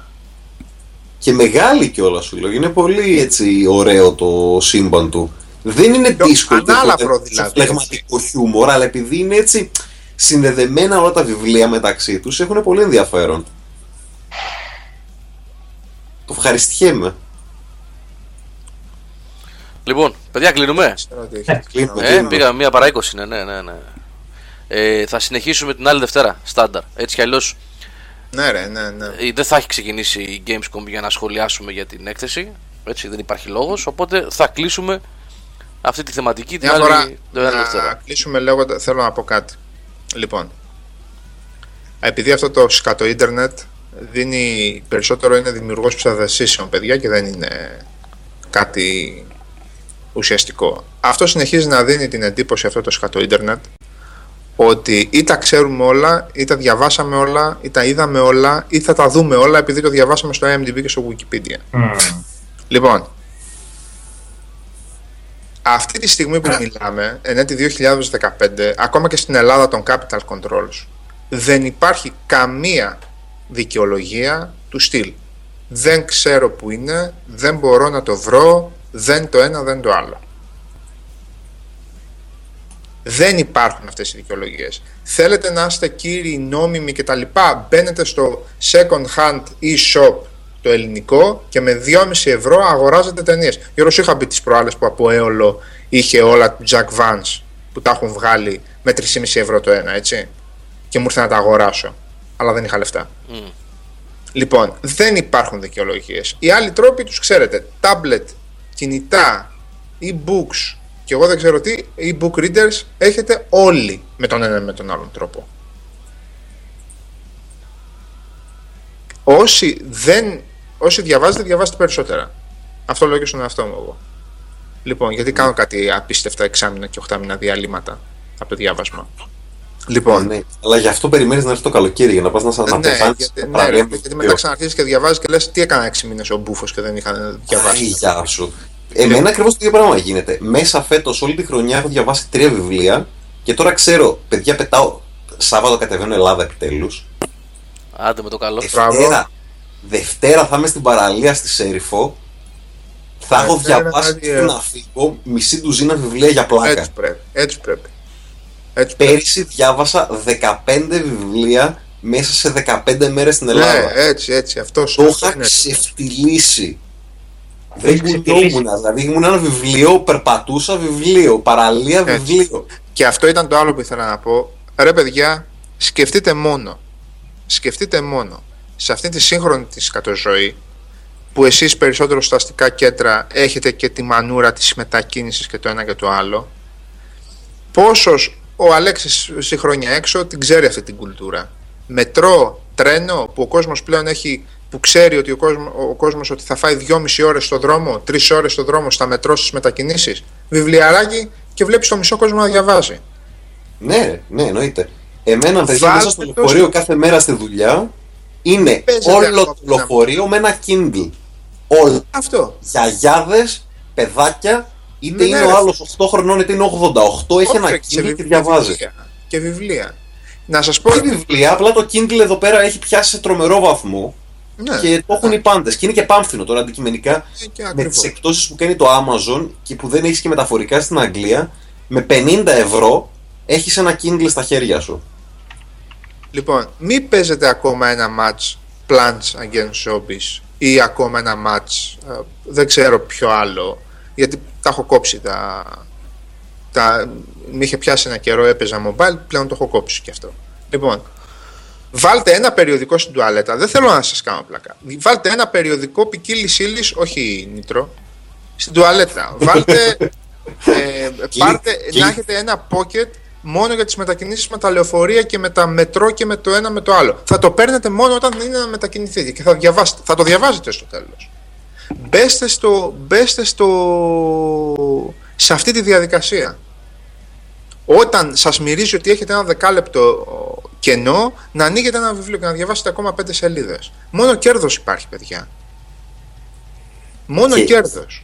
Γίνεται και εθισμός έτσι. Δηλαδή, πας στη στάση του λεωφορείου, βλέπεις, ας Και το πούμε. βγάζεις, ναι ρε φίλε. Βλέπεις τρία λεπτά για να έρθει το λεωφορείο. Πω, τρία λεπτά. Αντί να βγάλεις το κινητό σου έξω και να μπεις στο Facebook, βγάζεις εκείνη τη στιγμή το βιβλίο και προσπαθείς να διαβάσεις μια σελίδα μέχρι να έρθει το, βιβλίο, μέχρι να έρθει το, το λεωφορείο. Αυτό που λέει ο Αλέξανδρος τώρα το έχω ζήσει πολλές φορές, παιδιά. Είναι πραγματικά γίνεται εθισμό ένα καλό βιβλίο. Γίνεται εθισμό, γίνεται εθισμό. Ναι. Απλά είναι καλή ιδέα να έχετε για αυτές τις καταστάσεις να έχετε paperback βιβλία Έτσι. τα οποία Φθηνά, είναι, είναι ελαφριά. Ελαφριά, Αμένα σου φθηνά, βγαίνει η ψυχή μικρούλια. και να κουβαλάς ένα hardcover με 700 σελίδες, εντάξει μετά από ένα σημείο σε κουράζει. Άλλο Σκεφτείτε, να ρε, παιδιά, διαβάσεις σπίτι σκεφτείτε σου και αυτό στις το, διακοπές σου και άλλο στο λεωφορείο, ας πούμε, που είσαι όρθιος κάποιες φορές. αυτό το άνοιγμα του κινητού και του τάμπλετ και να ξανακοιτάξω το facebook. Αν, αν βγάλετε λιγότερο από 3 ώρες την ημέρα ή 2,5 ώρες την ημέρα φτύστε με. Το βλέπω τριγύρω μου, το, το καταλαβαίνω. Ε, βάλτε σε αυτές τις 3 ώρες και θα έχετε διαβάσει μισό βιβλίο ρε παιδιά. Το χειρότερο ρομάντζο της α, πώς την λένε αυτή τώρα που είναι πολύ hot ρε βούστε μου και- τι να σας πω τώρα δηλαδή Άρλεκιν. Άρλεκι, ναι, του, του φίλου μου του Πέτρου, του Αύγουστου, του Κορτό. Διαβάστε, κέρδος θα έχετε, δεν θα έχετε χάσιμο. Μπαίνετε στο mentality ότι διαβάζω μία σελίδα ακόμα. Και σκουπίδι να είναι, θα πάτε στο επόμενο που δεν θα είναι σκουπίδι. Πω, Ναι. πω, κλι- εντάξει, τι σκουπίδι. Με λίγο ψάξιμο, ένα Wikipedia, ένα Goodreaders α, για πέντε βαθμολογίες και ένα τέτοιο. Εντάξει, δεν θα πάτε στο σκουπίδι, γιατί να πάτε στο σκουπίδι.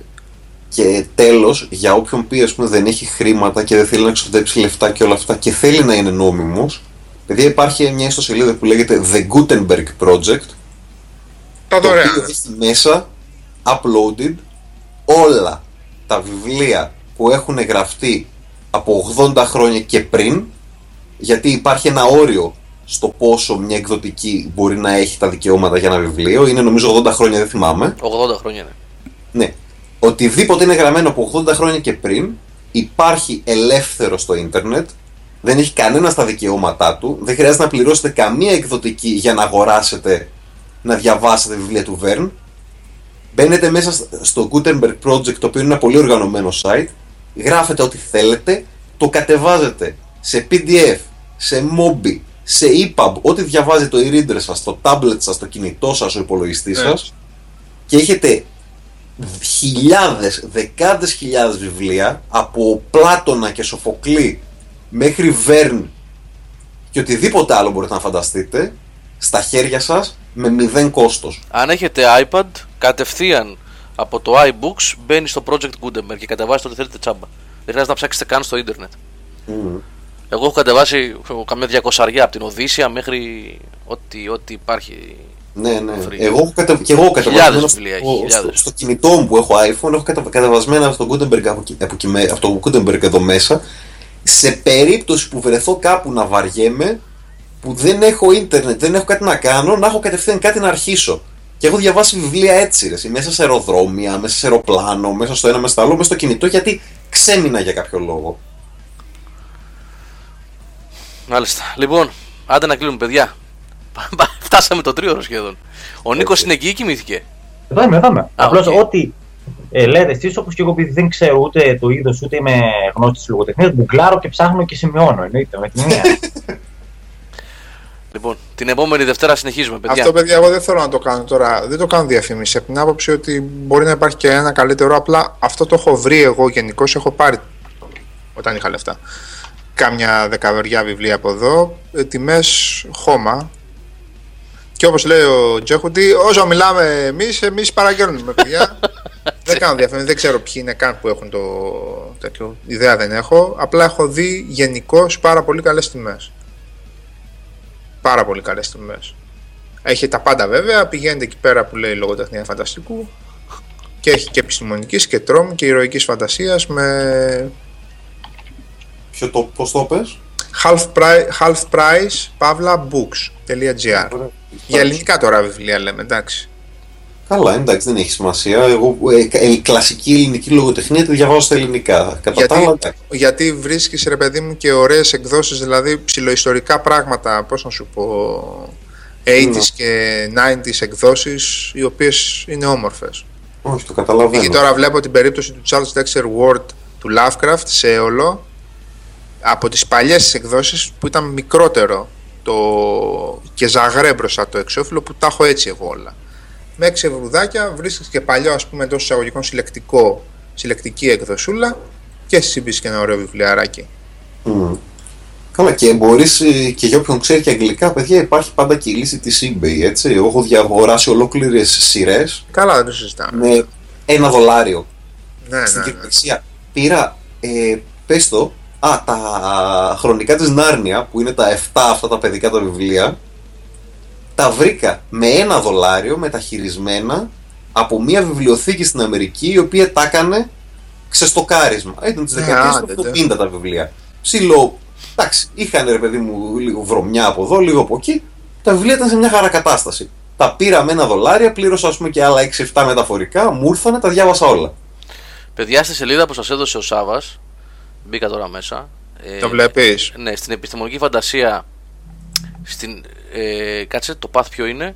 Λογοτεχνία φανταστικού. Επιστημονικής Ναι. φαντασίας. Σε ποια σελίδα; Στην πρώτη σελίδα, κατεβείτε κάτω, έχει το αριστούργημα Η Οδύσσια του Κουζέλ του Jack Vance 4,5 ευρώ. Ε, αγοράστε το τώρα. Αυτό εκδόσεις Space αγάπη. Space, space είναι, ναι. Αυτό έχω κι εγώ, αυτό έχω. υπερ, υπερ ε, τέτοιο κιόλας. Και υπερσυλλεκτικούλη. 4,5 ευρώ. Και θα διαβάσετε ένα βιβλίο φαντασίας Είπαμε, δεν είναι ούτε science fiction ούτε ηρωική φαντασία. Είναι κάτι στη μέση με ένα εντελώς διαφορετικό τρόπο γραφής. Ένα απίθανο πράγμα. Και είναι sequel, αυτό είναι το 2. Ε, Να, βλέπεις Γιώργο από δίπλα το λογοτεχνία science fiction Ursula Le Guin, η μέρα της συγχώρεσης. Αυτές είναι οι σειρές Ναι, του ναι, παραπέντε ναι. που είχε βγάλει 16-17 τέτοια βιβλιαράκια. Έχει Silverberg, Ursula Le Guin, Brian Aldiss, Alfred Bester, αυτό είναι που σου λέω. σε τέτοιο βιβλιαράκι είναι και το Hitchhiker's Guide to the Galaxy. Όχι. Αυτό που έχω εγώ σε τέτοιο Πολύ είναι. πιο- Α, σε τέτοιο με τον γκρι από δίπλα. Όχι γκρι, είναι άσπρο. Άσπρο, αλλά είναι τέτοιο. Είναι σε μακρόστενο βιβλιαράκι. Μακρόστενο. Ναι, ναι, Υπάρχουν ναι. παλιότερες Αυτά εκδόσεις. Εντάξει. Αυτά ήταν Ε, που Μου, παραπάνω. τα είχαν πάρει, μου το είχε πάρει το πρώτο, θυμάμαι, ένας μαθητής μου στο γυμνάσιο. Είχα γελάσει τόσο πολύ που απλά μετά πήγα και τρέξα και τα πήρα όλα, ας πούμε, πακέτο. Α, Να, Ριάλτο θαυμαστός. Ποιο βιβλίο είναι από το Dying Earth, Jack Vance, 765. Είναι τα δύο βιβλία που είναι ουσιαστικά σε- έχει συνέχεια. Έχει πολλές ιστορίες από την Dying Earth ο, ο Vance, αλλά τα δύο που είναι Ξέρω, αλλά επειδή εγώ το έχω τα σε μάτια όποιο- του ρε ανώτερου παιδί. κόσμου και η Ναι. Οδύσσια του Κουζέλ. Αυτά τα δύο είναι. Ωραία. Ναι. Λοιπόν, ή βλέπω που λέγαμε προηγουμένως για Van Vogt, έχει τον πόλεμο ενάντια στο Ραλ από εκδόσεις Space, 2,5 ευρουδάκια. Ναι, ναι, ναι. Ωραία πράγματα. Κατά... Εγώ πριν που σου έλεγα τέτοιο για το ο Ilium και το Olympus, βλέπω ας πούμε την ελληνική μετάφραση. Α, Anubis. Πώς. Dan Simmons. Καλά, Την- 17,45 που σημαίνει ότι η κανονική τιμή είναι 35 ευρώ. Μάλιστα. Αποκλείεται. Εγώ σου λέω ότι η κανονική τιμή είναι εκεί γύρω. Half price είναι εδώ. Καλά τώρα, half price. Όχι, half price τα βγάζει. Το Ρε, Εσύ δεν μπορεί να έχει. Δηλαδή, άμα η Anubis το έκανε κανονική τιμή 35 ευρώ και Μήπως εγώ είναι το το είχα hardcover, πάρει παιδάκι μου, 8 το δολάρια. Το μεγάλο είναι, θα είναι το μεγάλο. Ε, άμα είναι το hardcover, εντάξει. Το hardcover, ναι. Αν και εντάξει, να, αρχική τιμή 34,90, γεια σου. Είπαμε, μέχρι, και την, ε, μέχρι και την ανάγνωση στην Ελλάδα την κάναμε πιο ακριβή και από να μην πω τι.